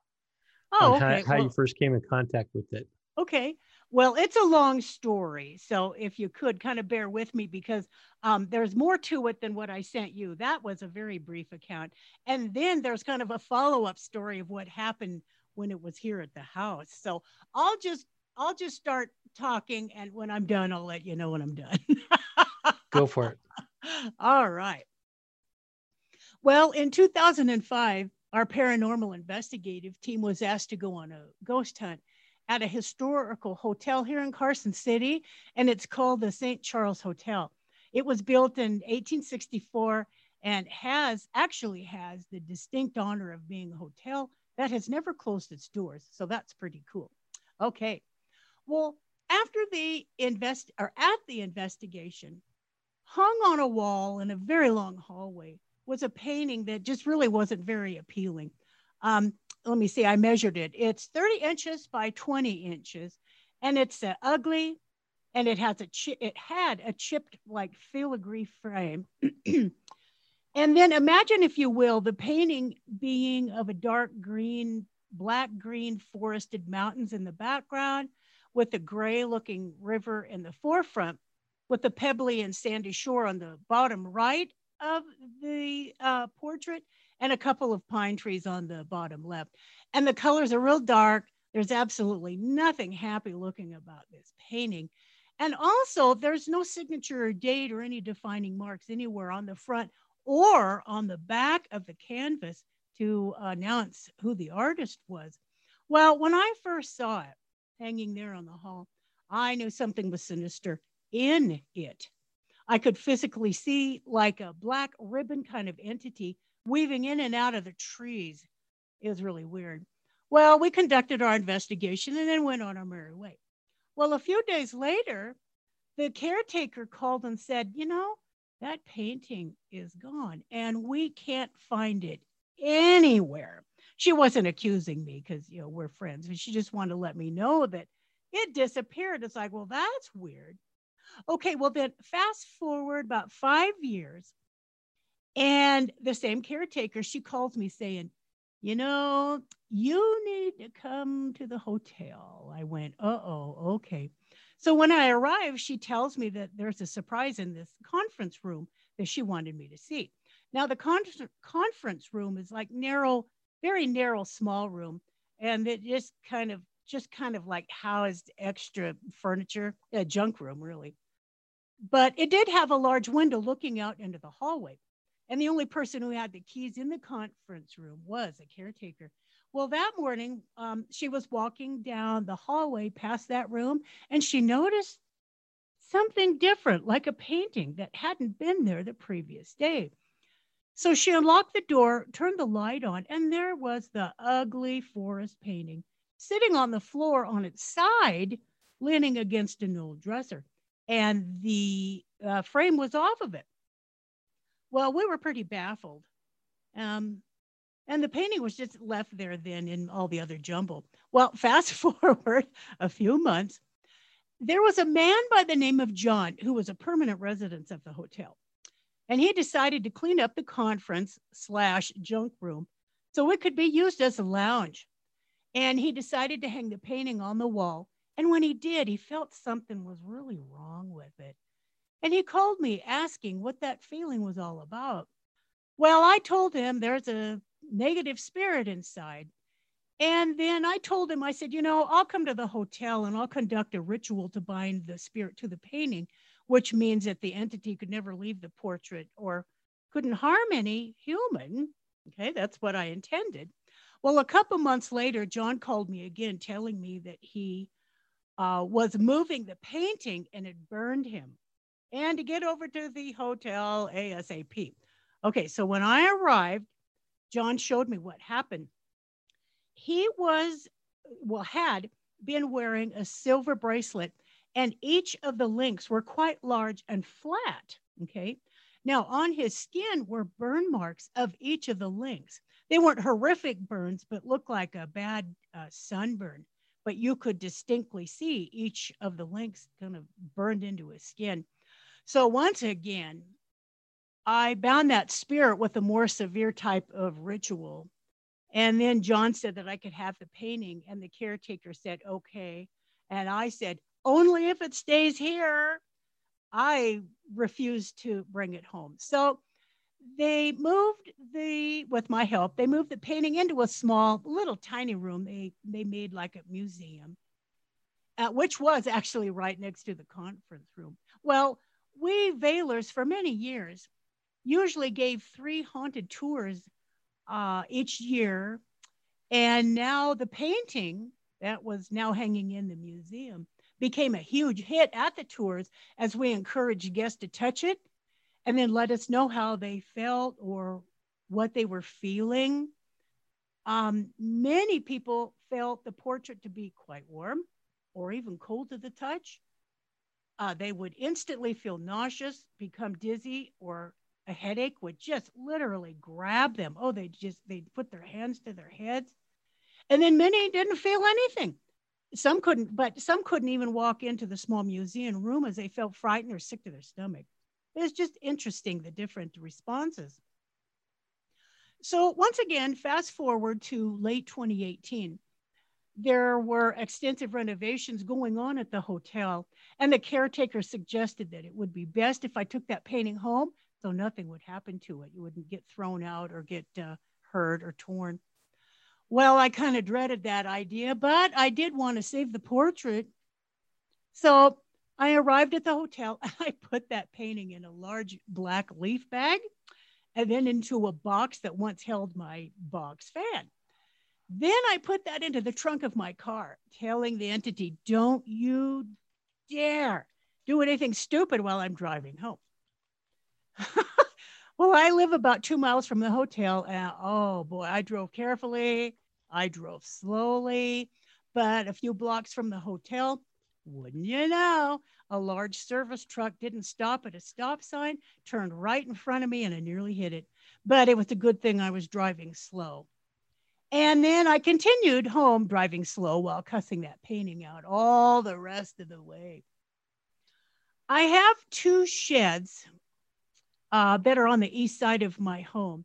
And in one of them is where I put the painting.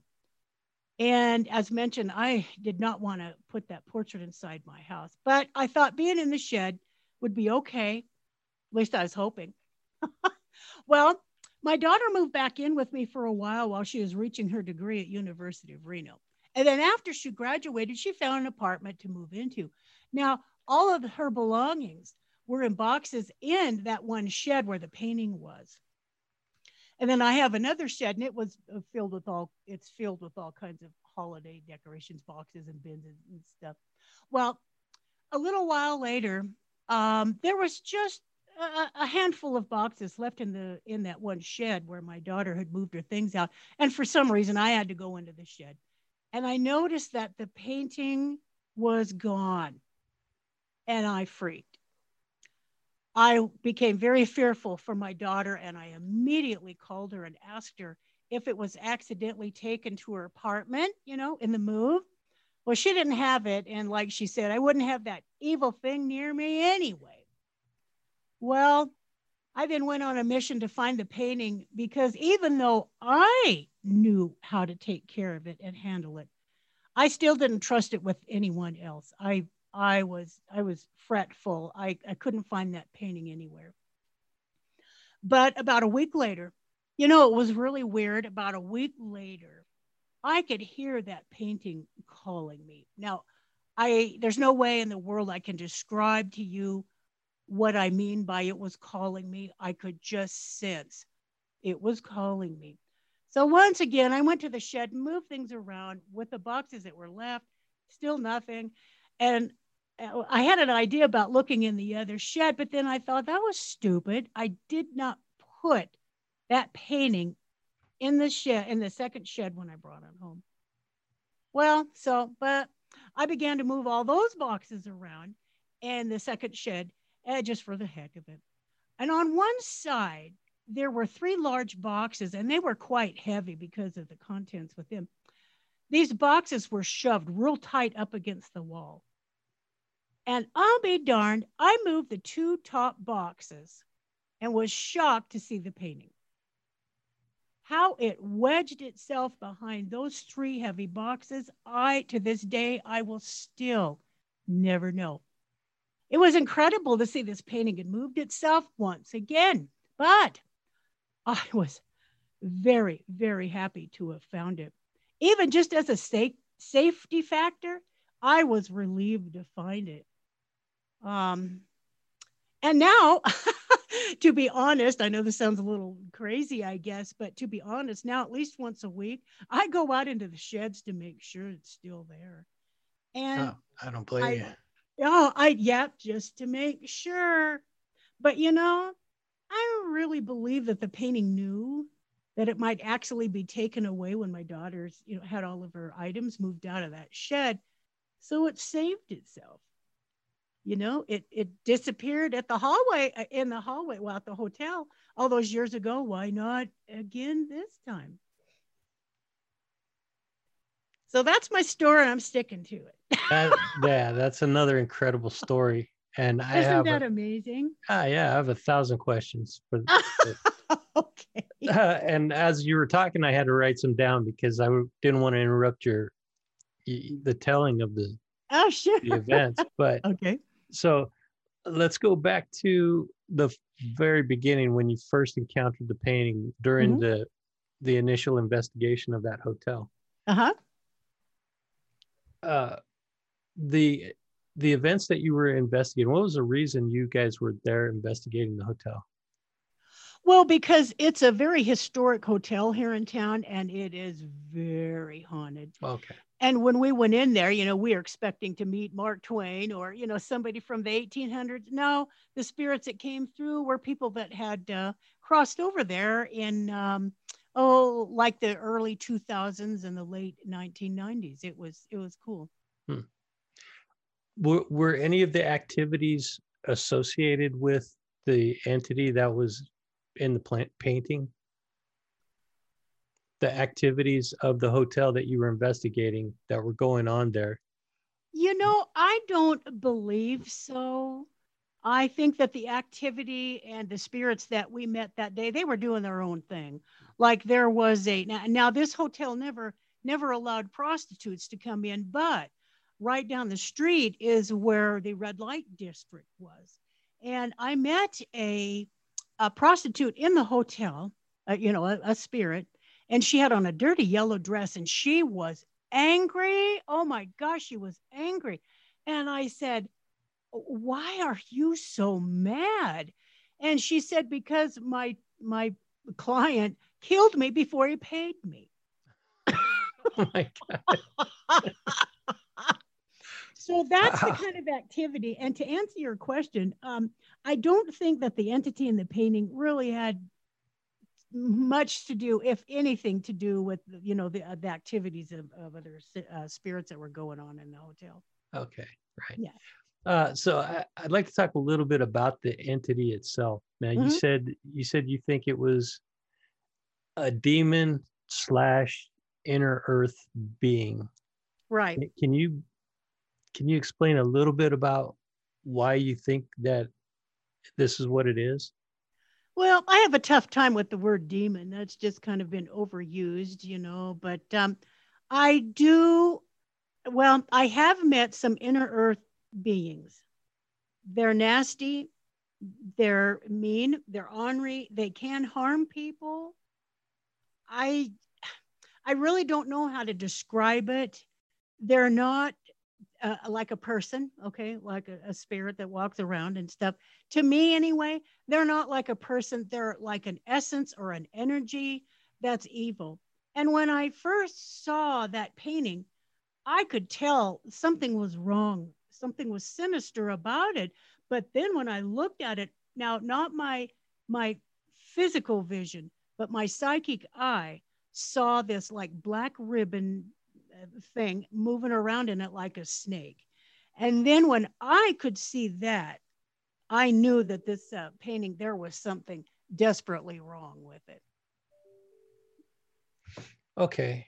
Okay. That's, uh, God, so intriguing. Like, I, I will, I really want to hear more about these inner earth creatures or mm-hmm. beings mm-hmm. or whatever. Right. But, but, uh, how, how could something like that become trapped inside of a painting? Well, um, that's a good question because um, it could be maybe the artist itself, himself, herself, was maybe a very negative person. And while they were painting this picture, it attached itself to the paint, to the canvas. It really is a dark picture, like I was saying in my narration about it. There's nothing good looking about this picture at all. I would never, ever want it in well, even if I had a historical hotel, I would never want this there. And actually, nobody even knew where it came from. It just appeared one day, many years before uh, our team went into the hotel to, um, you know, to investigate. So um, there could have been something in the hotel, you know, a negative, not necessarily in the hotel, but a negative outside somewhere that uh, jumped itself into the painting. Like mentioned, it could have been the artist it could have been the person that um, made the frame itself, you know, put the wood together and put the canvas onto the wood. There's a number of ways that different spirits and entities like this can attach themselves to a particular object. Okay. Mm-hmm. Okay. Yeah, that's fascinating. Mm-hmm. Um, so it could have been done possibly intentionally by the creator of the painting, could even be. right? Mm-hmm. Okay. Exactly. Yeah. Um, has yeah now you say you you saw you you only witnessed the entity through your psychic eye mm-hmm, uh, right. uh, so it's not visible to the to the normal human eye no. but ha, has anybody else experienced this the the the visualization of that entity not that i'm aware of nobody's ever told me even my team members but they can feel it you know like i mentioned some people will feel it be very warm not hot but very, very warm. And some people that'll touch it, it's been cold. And I myself have touched it throughout all of these years at different times. And I felt it being warm. I've felt it being cold. I've gotten nauseous. I've gotten dizzy.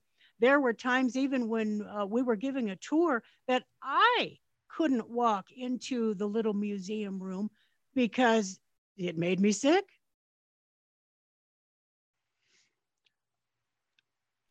being that there is a quote unquote evil entity uh, entrapped inside this painting and mm-hmm. bound to it, or or what was what was the uh, term that you used? Um, oh, it's bound. Uh huh. Okay, so yeah, because you bound you bound it uh, on several occasions. yeah, twice sure I had to do out. it. Yeah. Yeah, twice. what happens if that painting is ever destroyed? You know what? I don't know. Um, I told my daughter that if there's anything that ever happens to me, take it out in the middle of Nevada and burn it. And the second that you light a match, run away. And I know that sounds very dramatic, but I think that is the only way that whatever is in that painting will leave the painting. And if that entity that's in there goes back into the earth, well, then I hopefully it'll stay there uh, thought just crossed my mind. Wouldn't it be safer maybe just to bury that thing out in the desert somewhere as opposed to burning it? Yes, it, that could be, but that's just what I sense.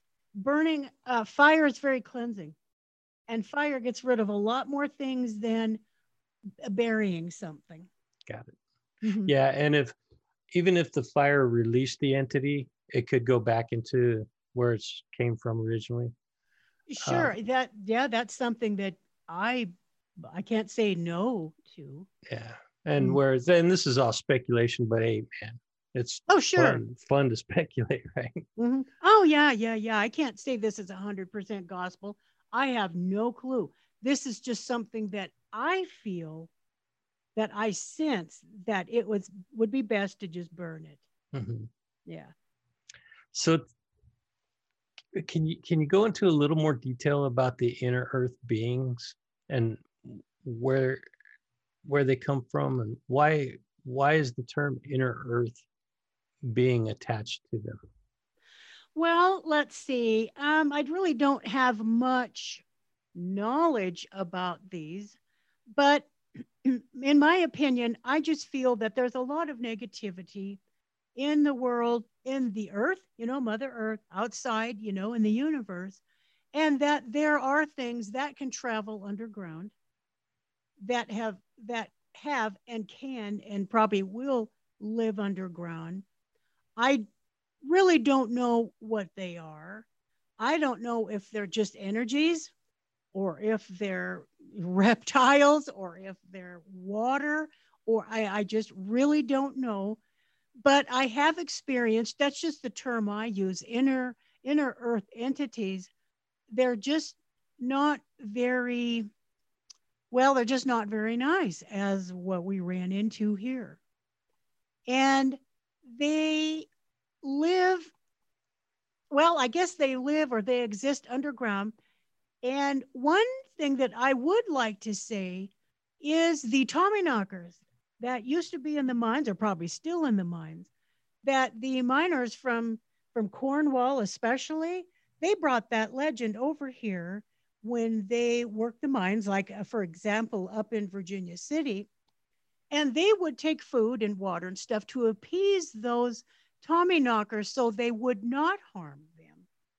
Now, I really like that that word Tommy knockers, and so I feel that anybody, anything that is living underground that is negative, well, they might have the, the term Tommy knockers put onto it. I know that that might not be the best terminology for these, but to describe them, I I don't think I could, Andy. They're just things that I've seen, things that I've experienced.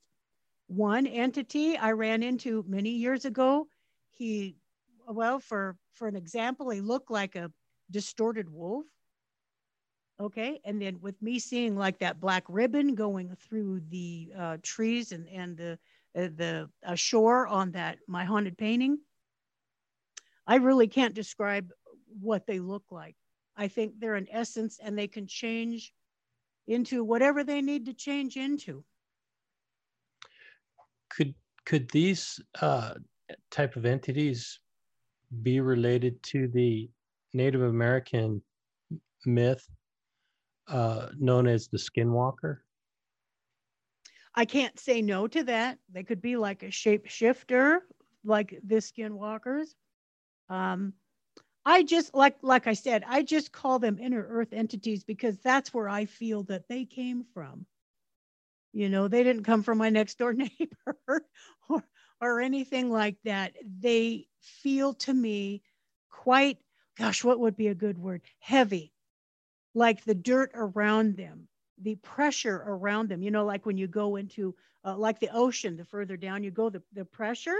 Okay, that's what I feel them as is that the deeper they go into the earth, they feel heavy. They feel like a heavy pressure to me.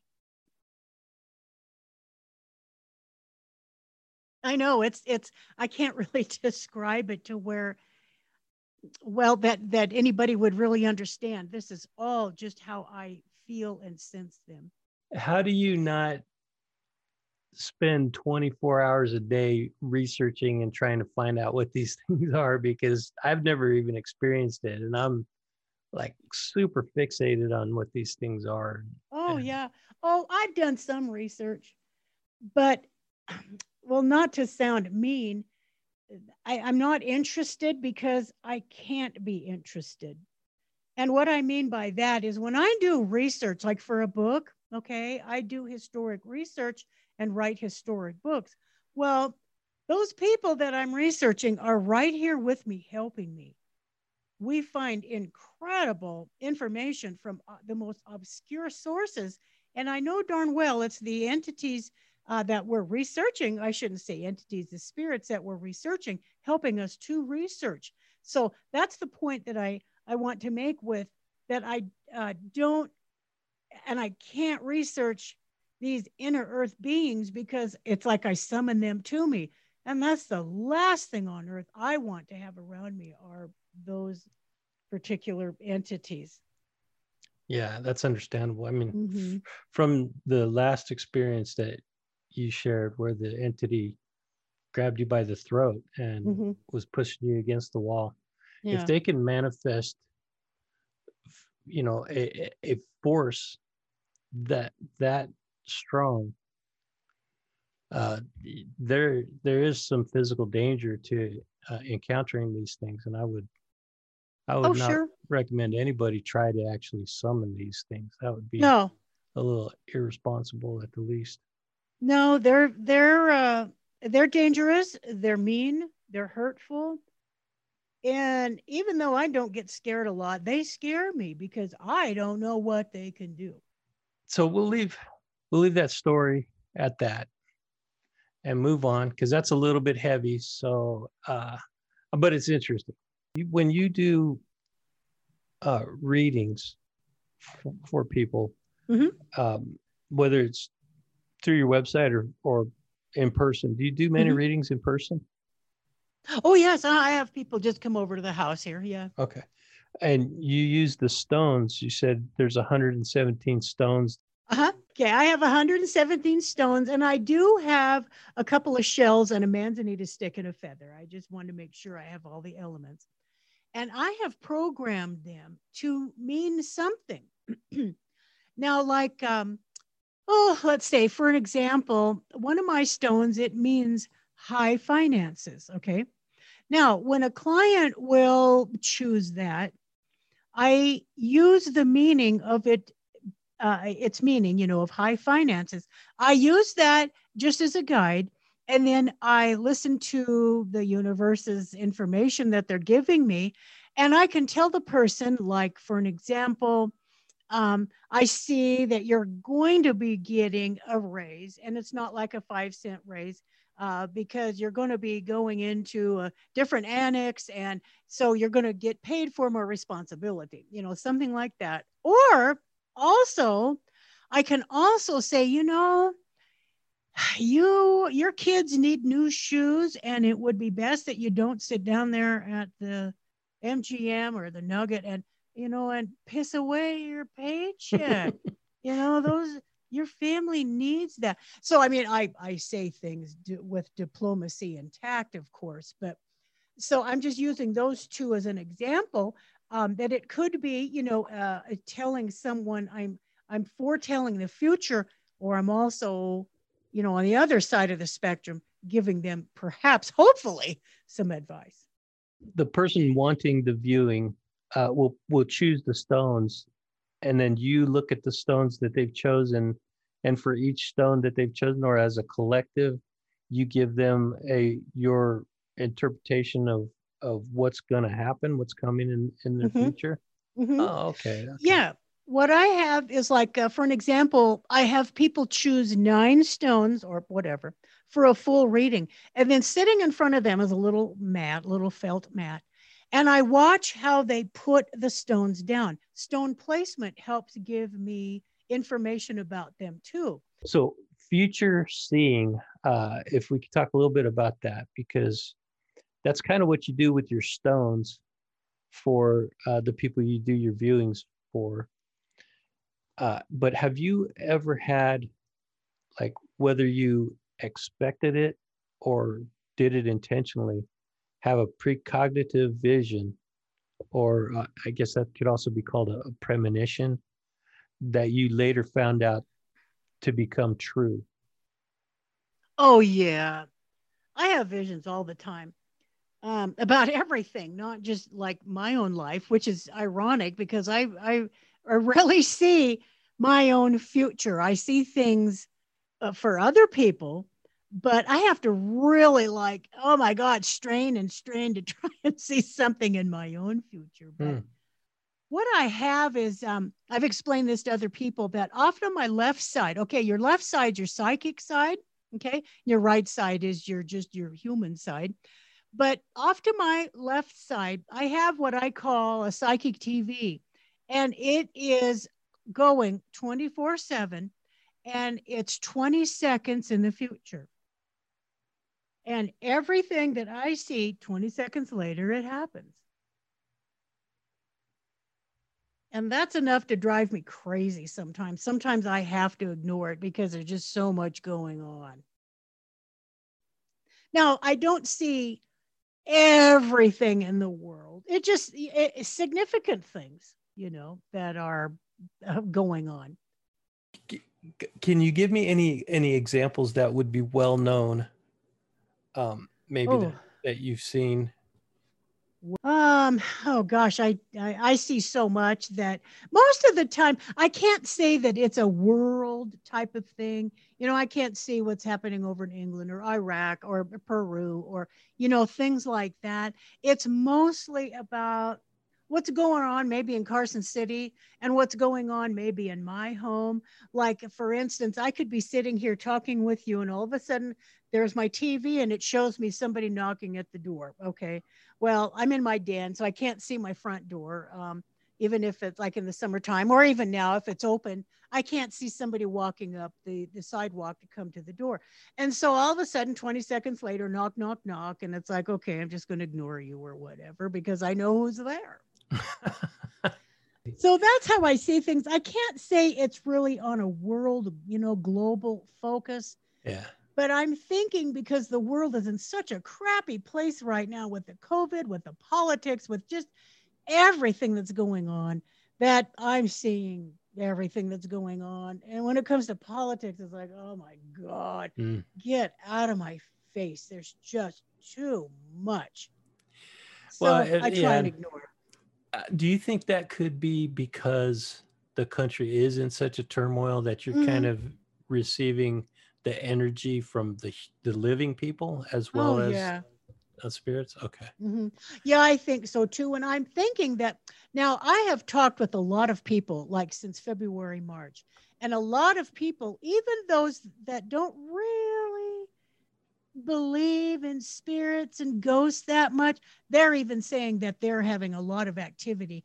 And I keep telling them that's because the the the spirits are feeling all of the stress, the fear, the tension, the anger, the everything else that is so prevalent in the air nowadays that the spirits are feeling it and they're becoming active Wow. because this world is just in a, a bad place and, and nobody's happy. You know, people are sick, people are dying, people are unemployed, people are stressed, they're worried, they're fearful. And the spirits are feeling that and they're just they're getting stressed and fearful and hmm. wondering what's Wow. going on. That's an interesting perspective on it. I hadn't thought about that one. Yeah.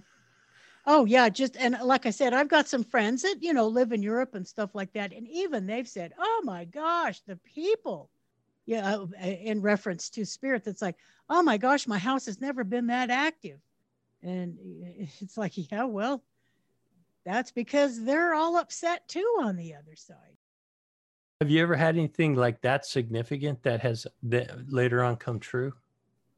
Y- y- yes, yeah, I've seen horrendous um, events happen. Now, I can remember when 9 11 happened, um, living here in Carson City. And I remember waking up thinking that I heard a huge explosion. And I was married at the time, and my husband, he had to get up like at five in the in the morning to, to go to work. And I, I remember just waking up thinking, eh, well, I said out loud, wow, that was a huge explosion. And he said, I never heard anything. Well, then a little while later, he turned the TV on, and then we found out what happened. So, as far as huge global events like that, I I have to say, only once in a while do I see things like that. It's mostly that I sense something is going to happen, or I I hear something like the explosion, you know, before it happened, um, if things like that. There's, it's only on a rare occasion that I ever s- uh, psychically see um, a global or a national or, or something in our country, something that happens. I feel, I can feel that something is wrong, but then I won't know it until after it's happened. And then it's like, oh, that's what I was feeling because then the feeling goes away. And okay, so I've got so many things I want to talk to you about. but I, I know you're you we're getting short on time and I want to spend a good chunk of time on two more two more pieces okay. real quick. So number one is remote influencing. Mhm. and the last thing I want to talk about, maybe we could combine these into to, to one, Mhm. but developing the gift. Okay. Okay, so first of all, remote influencing. So there, I have read that there are people who can use their psychic powers to influence things that happen in the world. Okay. mhm. And f- for an example, one of the remote viewers from that military program that I, I mentioned earlier Mhm. was tasked. Sounds crazy. Okay. But we're, we're already in the realm of weird and crazy, I think. Oh, yeah. Okay. So, okay. We're so- good. so bringing this to the table is not, Uh-huh. you know, is totally in line with what we're talking about. Now, this guy was tasked by the military Mhm. to remote influence Gorbachev Okay. to abandon communism.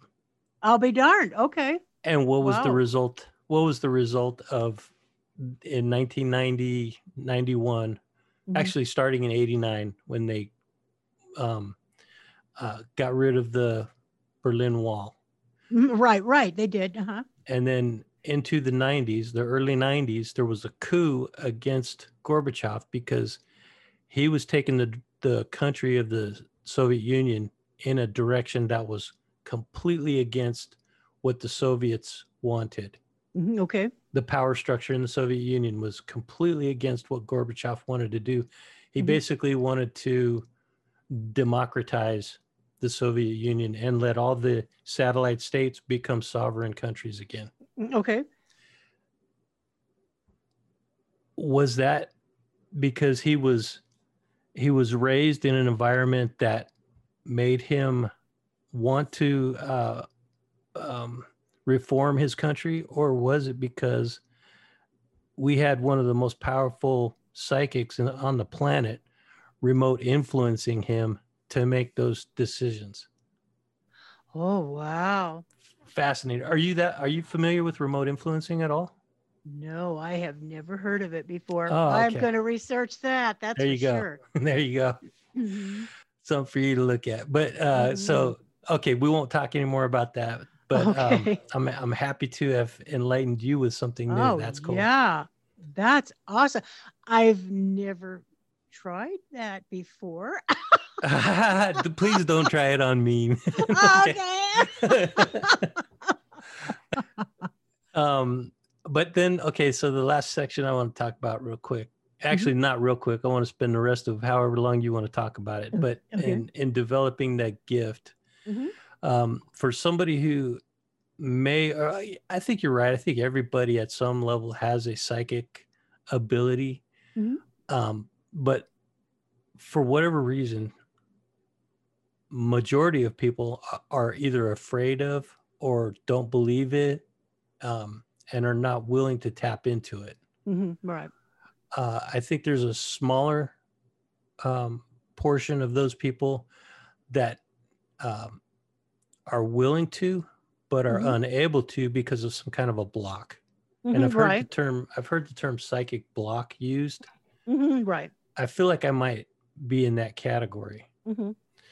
Uh, but then there's a smaller category of people like yourself that have the gift and have been able to develop it and put it to useful um, application in their lives and to help other people's. Mhm, Right. So how do you go from being, you know, not only skeptical and non-believer to where you're at? Um, let's see. Um, well, just like with people in my classes, okay. Um, I also give a class on how to read minerals and stuff. So there again, like with the remote view class, I really try and tap into people's ESP, their sensitivity, their psychic eye, their sen- their psychic sensitivity, and I just tell them, if you want this, all you have to do is be open to it. And then once you're open to it okay that you like like let's say you're skeptical or you want to know what psychic ability you have all you have to do is just say hey universe i'm interested and kapow they will lead you to books to people to situations to start learning and or honing your abilities. I think a lot of people when they say that they're psychically blocked, it's like, okay, that's just showing me that you just got other things that you're doing in your life and that's okay. You don't have time to open yourself up to psychic experiences. And that's okay. But the people that are wanting it, I think once that they give themselves permission, like saying, I really would like to learn this. I would like to see if, if I have any abilities. The second that you do that, your mind, your, your spirit, your essence, your everything is open to start learning. And, and then it's easy. From there on out, I think, yeah, I think it's easy. Once you give yourself permission, it's like, and I've seen this happen thousands of times, literally, is that if you say, I'm open, it's amazing what the universe gives to you to help you learn it and embrace it. We have had people come to our, our team, our ghost hunting team, or to me saying, I don't think I'm psychic. I don't think I can ghost hunt. It's like, really? Okay. Once that you are with us, if you come with it, in fact, I, am going to use one of our team members, Carolyn. I just love her. She says, I'm not psychic. It's like, oh, okay. She was went on an investigation with us twice. And all of a sudden it's like, Sandy, you know, blah, blah, blah, blah. What does this mean? It's like, the longer you're with us, the more you learn, the more you do, the more your abilities are going to come shining through. And she's an awesome psychic right now, where she had self doubt about her well, seven, eight years ago. Uh, human beings are really complicated. And I'll tell you why, is because a lot of people they don't want to accept that they've got an ability or go under hypnosis or whatever is because on a psychological level they don't want to look stupid to people that are watching them or looking at them. I have seen this many many many times before. They say that they're blocked and it's like that's okay. But then i see them as a person and their personality their demeanor their characteristic they're afraid of what somebody their their loved ones their family their neighbors their friend will think of them. Mm-hmm. and that is a huge stoppage point. That's mm-hmm. my opinion. I agree with that 100%. Mm-hmm. i think i think that you nailed it right there. Being a human being is so hard. It's so difficult. Each and every one of us are so unique and wonderful but we do have our flaws. And me too i've got one or two okay. I have a friend. She's an awesome psychic. Now, here's one of my flaws. I don't trust a lot of psychics. I just don't. Okay. But I have a couple that I talk with, and one that I'm I'm speaking of. We're very very close friends and but she she doesn't want to see things. She says you know universe you can give me all kinds of information about what's going on but i do not want to see any ghosts. Once i do i'm quitting my job. I think that things like that that you don't want to see you won't. Because you'll put that blockage quote unquote blockage inside of your own psychic senses where you won't see that. You'll only see people, you know, Uncle George walking around that, you know, he's eating an apple, you know, or something like that. Yeah. That's just my opinion. Now, I see those kind of things is because I help people with, you know, closure. Does it does mm-hmm. it bother you to see oh, that? Oh, it bothers me horribly. Yeah.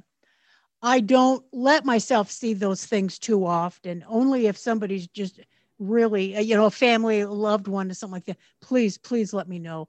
In fact, I've got a lady right now that I'm trying to help. Her son committed suicide and she's having a tough time with that. Well, I have to use a lot of diplomacy and tact to talk to him on the other side and give her the messages. So it's it's hurtful, you know. A lot of times, it's just very hurtful uh, to see someone that has been um, in, a, in a car wreck, let's say, um, it's it's very hurtful to see that because it's like, oh my gosh, these, these poor people. Yeah, it, it's it's not fun. I mean, I love what I do, but sometimes it's just not fun. Understood. Yeah. Thanks for sharing that. That's interesting. Oh, yeah, no worries. Oh, I've just had so many experiences and and I love Andy, I just love to share any information that I have. I don't have all the answers. I I search for answers answers every single day. There's a our our world is a lot bigger. I mean, it's Oh. it's immense as it is compared to us as little tiny ants. Oh, goodness sakes. But yeah. what what we perceive, the the physical realm that we live in, is really the what the majority of us can can only perceive. Mhm. But there's Oh, so yeah. much more to it than that. Oh, there is. Oh, there really is. And you know, I, I not to talk about myself and all the time, but it's like you know, I have had this all of my life. I have had fun with it. I have learned from it. Um, sometimes it's a little scary, but you know, I I wouldn't. I I, I protect it. I I protect my abilities like oh like you wouldn't believe. It's like um, if you can imagine a big fortress around this this little person. That's what I have. I I protect it. I don't compromise it. I don't use it to hurt anybody. I love it. And I don't know actually at the point in my life right now, I don't know what I would do if if I lost my abilities. Ooh, I wouldn't know how to live. yeah, that is a scary thought. Mm, It is, yeah. That's like having a, a very close friend or a loved one that's Mhm. been with you your entire life, and now Exactly. you're, they're no longer with you. Yeah. It's it's it's scary sometimes because um I mean I'm not a, you know, pure wonderful person. There's been times in my life it's like oh, let's see, revenge is sweet. and then I think, oh no, wait a minute, I might lose my abilities over that. Okay, I'll be nice. Darn it. Oh, that's smart. That's smart. Oh well, I can't say that I have been um, um, wonderful all my life. I I do get my knocks in. yeah, but to to, to uh, understand that there are consequences Mhm. beyond what you beyond the physical Oh yeah, to doing to doing negative things or to oh yeah. you know you have to harm pay a price, and I've paid those prices. But Wow. my revenge was was very sweet. that's that's we'll we'll get into that on another on another day. How about that? if you're open to sharing that one. oh gosh, yeah, it's Uh-huh. all good. So okay, so since we're talking about developing the gift, Mhm. um, or increasing the awareness, I, I Mm-hmm. think that would be a more appropriate way to to approach this. Is you know Okay. increasing the awareness. Mhm. Um, what are some steps or some exercises that you can suggest a person who's just interested in getting started in this? You, we've already talked Oh. about learning uh, as much as you can about it, but what are some physical like things that you can tangibly do? Oh, well, I don't know about tangibly outside of getting books, okay, doing the exercises, And what is Um, that? What are the uh, practicing yourself on things. But okay, here we go. I love sharing this piece of information. Okay. If you are willing and you want to learn about your psychic abilities, okay, what I tell people is do this when you're just about ready to go to sleep. Envision yourself at the at the head of a hallway. And there's all these doors, okay, down this hallway. And in each door, at each door, the, room behind it is something uh, on a metaphysical realm. Maybe like the the the first door you come to, it's how to read stones. Okay. And then you come to the second door and it's remote viewing. You go to the third door, it's learning tarot cards. It's and all of these doors just have uh, thousands of different type of metaphysical um, capabilities, awarenesses, and knowledge than things you can learn. So I tell people, okay, go to the first door. And for an example, let's say that's where you learn how to read tarot cards. And you go in there in the room and you see different tarot card decks and you pick up, you know, this one because it's colorful and you give it a try in your mind. You give it a try. And if it's like, oh, I, I, I just don't like this. Okay, fine. So you leave that room and you go into the second door. And let's say the second door is ghost hunting. Okay. And you walk in that door. Oh, and there's spirits all over the place and they're waving to you and they're smiling and they're happy that you're there. That is an ability, just to use that word, that's an ability that you have. Oh, okay. Okay. If you cool. go into a room and it's like, nah, I don't like this, that's not for you. If you go into another room and it's like, yay, yippee, you know, and the the, the flags are waving and the angels are coming out, and that's an ability that you have. So then you pursue that. You read the books, you talk to people, you you practice. Well, and it's a good point that you made uh, saying that there are thousands of doors because literally within the the psychic realm or Mhm. uh, also known as the metaphysical world sure. there there are literally thousands of of paths that you can take Oh, and and yeah. learn different things Mhm. Just like you say with the hypnotism, you know, um, there's a friend of mine. She can look at. I I can't ever pronounce the word. I iridology. I can't remember how to pronounce it very correctly, but she looks at your retinas, and she can see that things have happened in the past and in the future. Oh yeah, so it's like we're all Never doing the same thing, just one. different. Yeah, it's amazing.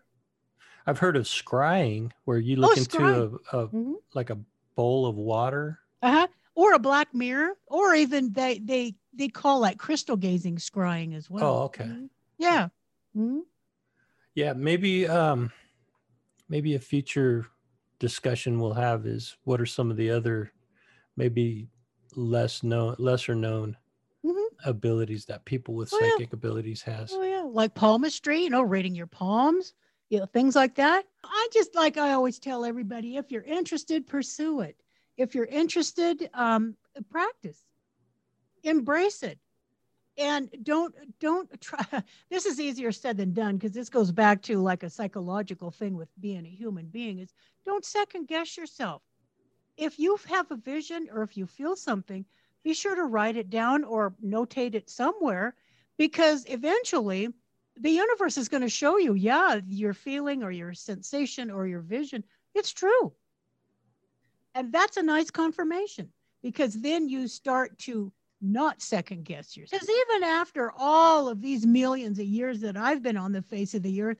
I'm human. And there's been times it's like, oh, was I, you know, is that my own thought? Or was it a true vision? I mean, I know the difference. Um, after all the years of doing this, I know the difference, but yet still, it's like, you know, if I'm focused on doing something else and then I get a vision, it's like, okay, did I think of that? So yeah. Try and, and let your humanity go when you're practicing and you're learning. Because once that you get rid of your ego and you get rid of your id and you get rid of your humanity, then things really start coming to you fast and furious. So uh, we have to close this out because it's been two hours. Oh I- gosh, it has. I'm- yes, I'm very grateful for the amount of time that you spent with Oh, me and the stories fun. that you shared. this has been fun. Um, uh, but before I let you go, I want to take a few minutes and give you an opportunity to talk about your books, your TV show, your Okay. radio show. Oh, cool. Okay. What, what else you're working on going All forward? right. Well, just briefly, my uh, TV show is an Access TV show, but I first put him on YouTube and it's Psychic Creations. And what I do with that, as with my radio show, which is called, um, well, I'll get into that in a minute. I just interview people. I love to share information, as I've said, and I love to show off people that they have um, interesting things that they do musicians, authors, uh, whatever, uh, business owners. And so that's what my TV show is about. I have interviews with with everybody. And then with my radio show, that's KNVC 95.1 FM here in Carson City, and you can hear us online. And there again, I you know go into the studio or I have a studio in my home where I again interview people with interesting things that are going on, what they do, their businesses, uh, their talents. And so let's see. With my books, I do write about paranormal things, mostly compilations of lots of stories, but mostly what I write about is history. And my a co-author is Arlene LaFerry, and she is a uh, special works historian at the Reno Historic uh, uh, Society in Reno and the Sparks Museum. And her and I together, we write history on uh, a particular building, like in Reno or, or Crescent City or, or Genoa, um, or, you know, all over the place. And usually uh, what I term that, uh, my books and our books as historic paranormal. The first part of the book is the history about a particular building, like let's say the St. Charles Hotel. And then the second part is about the spirits that oh, our team, Thin Veil Investigators, has discovered.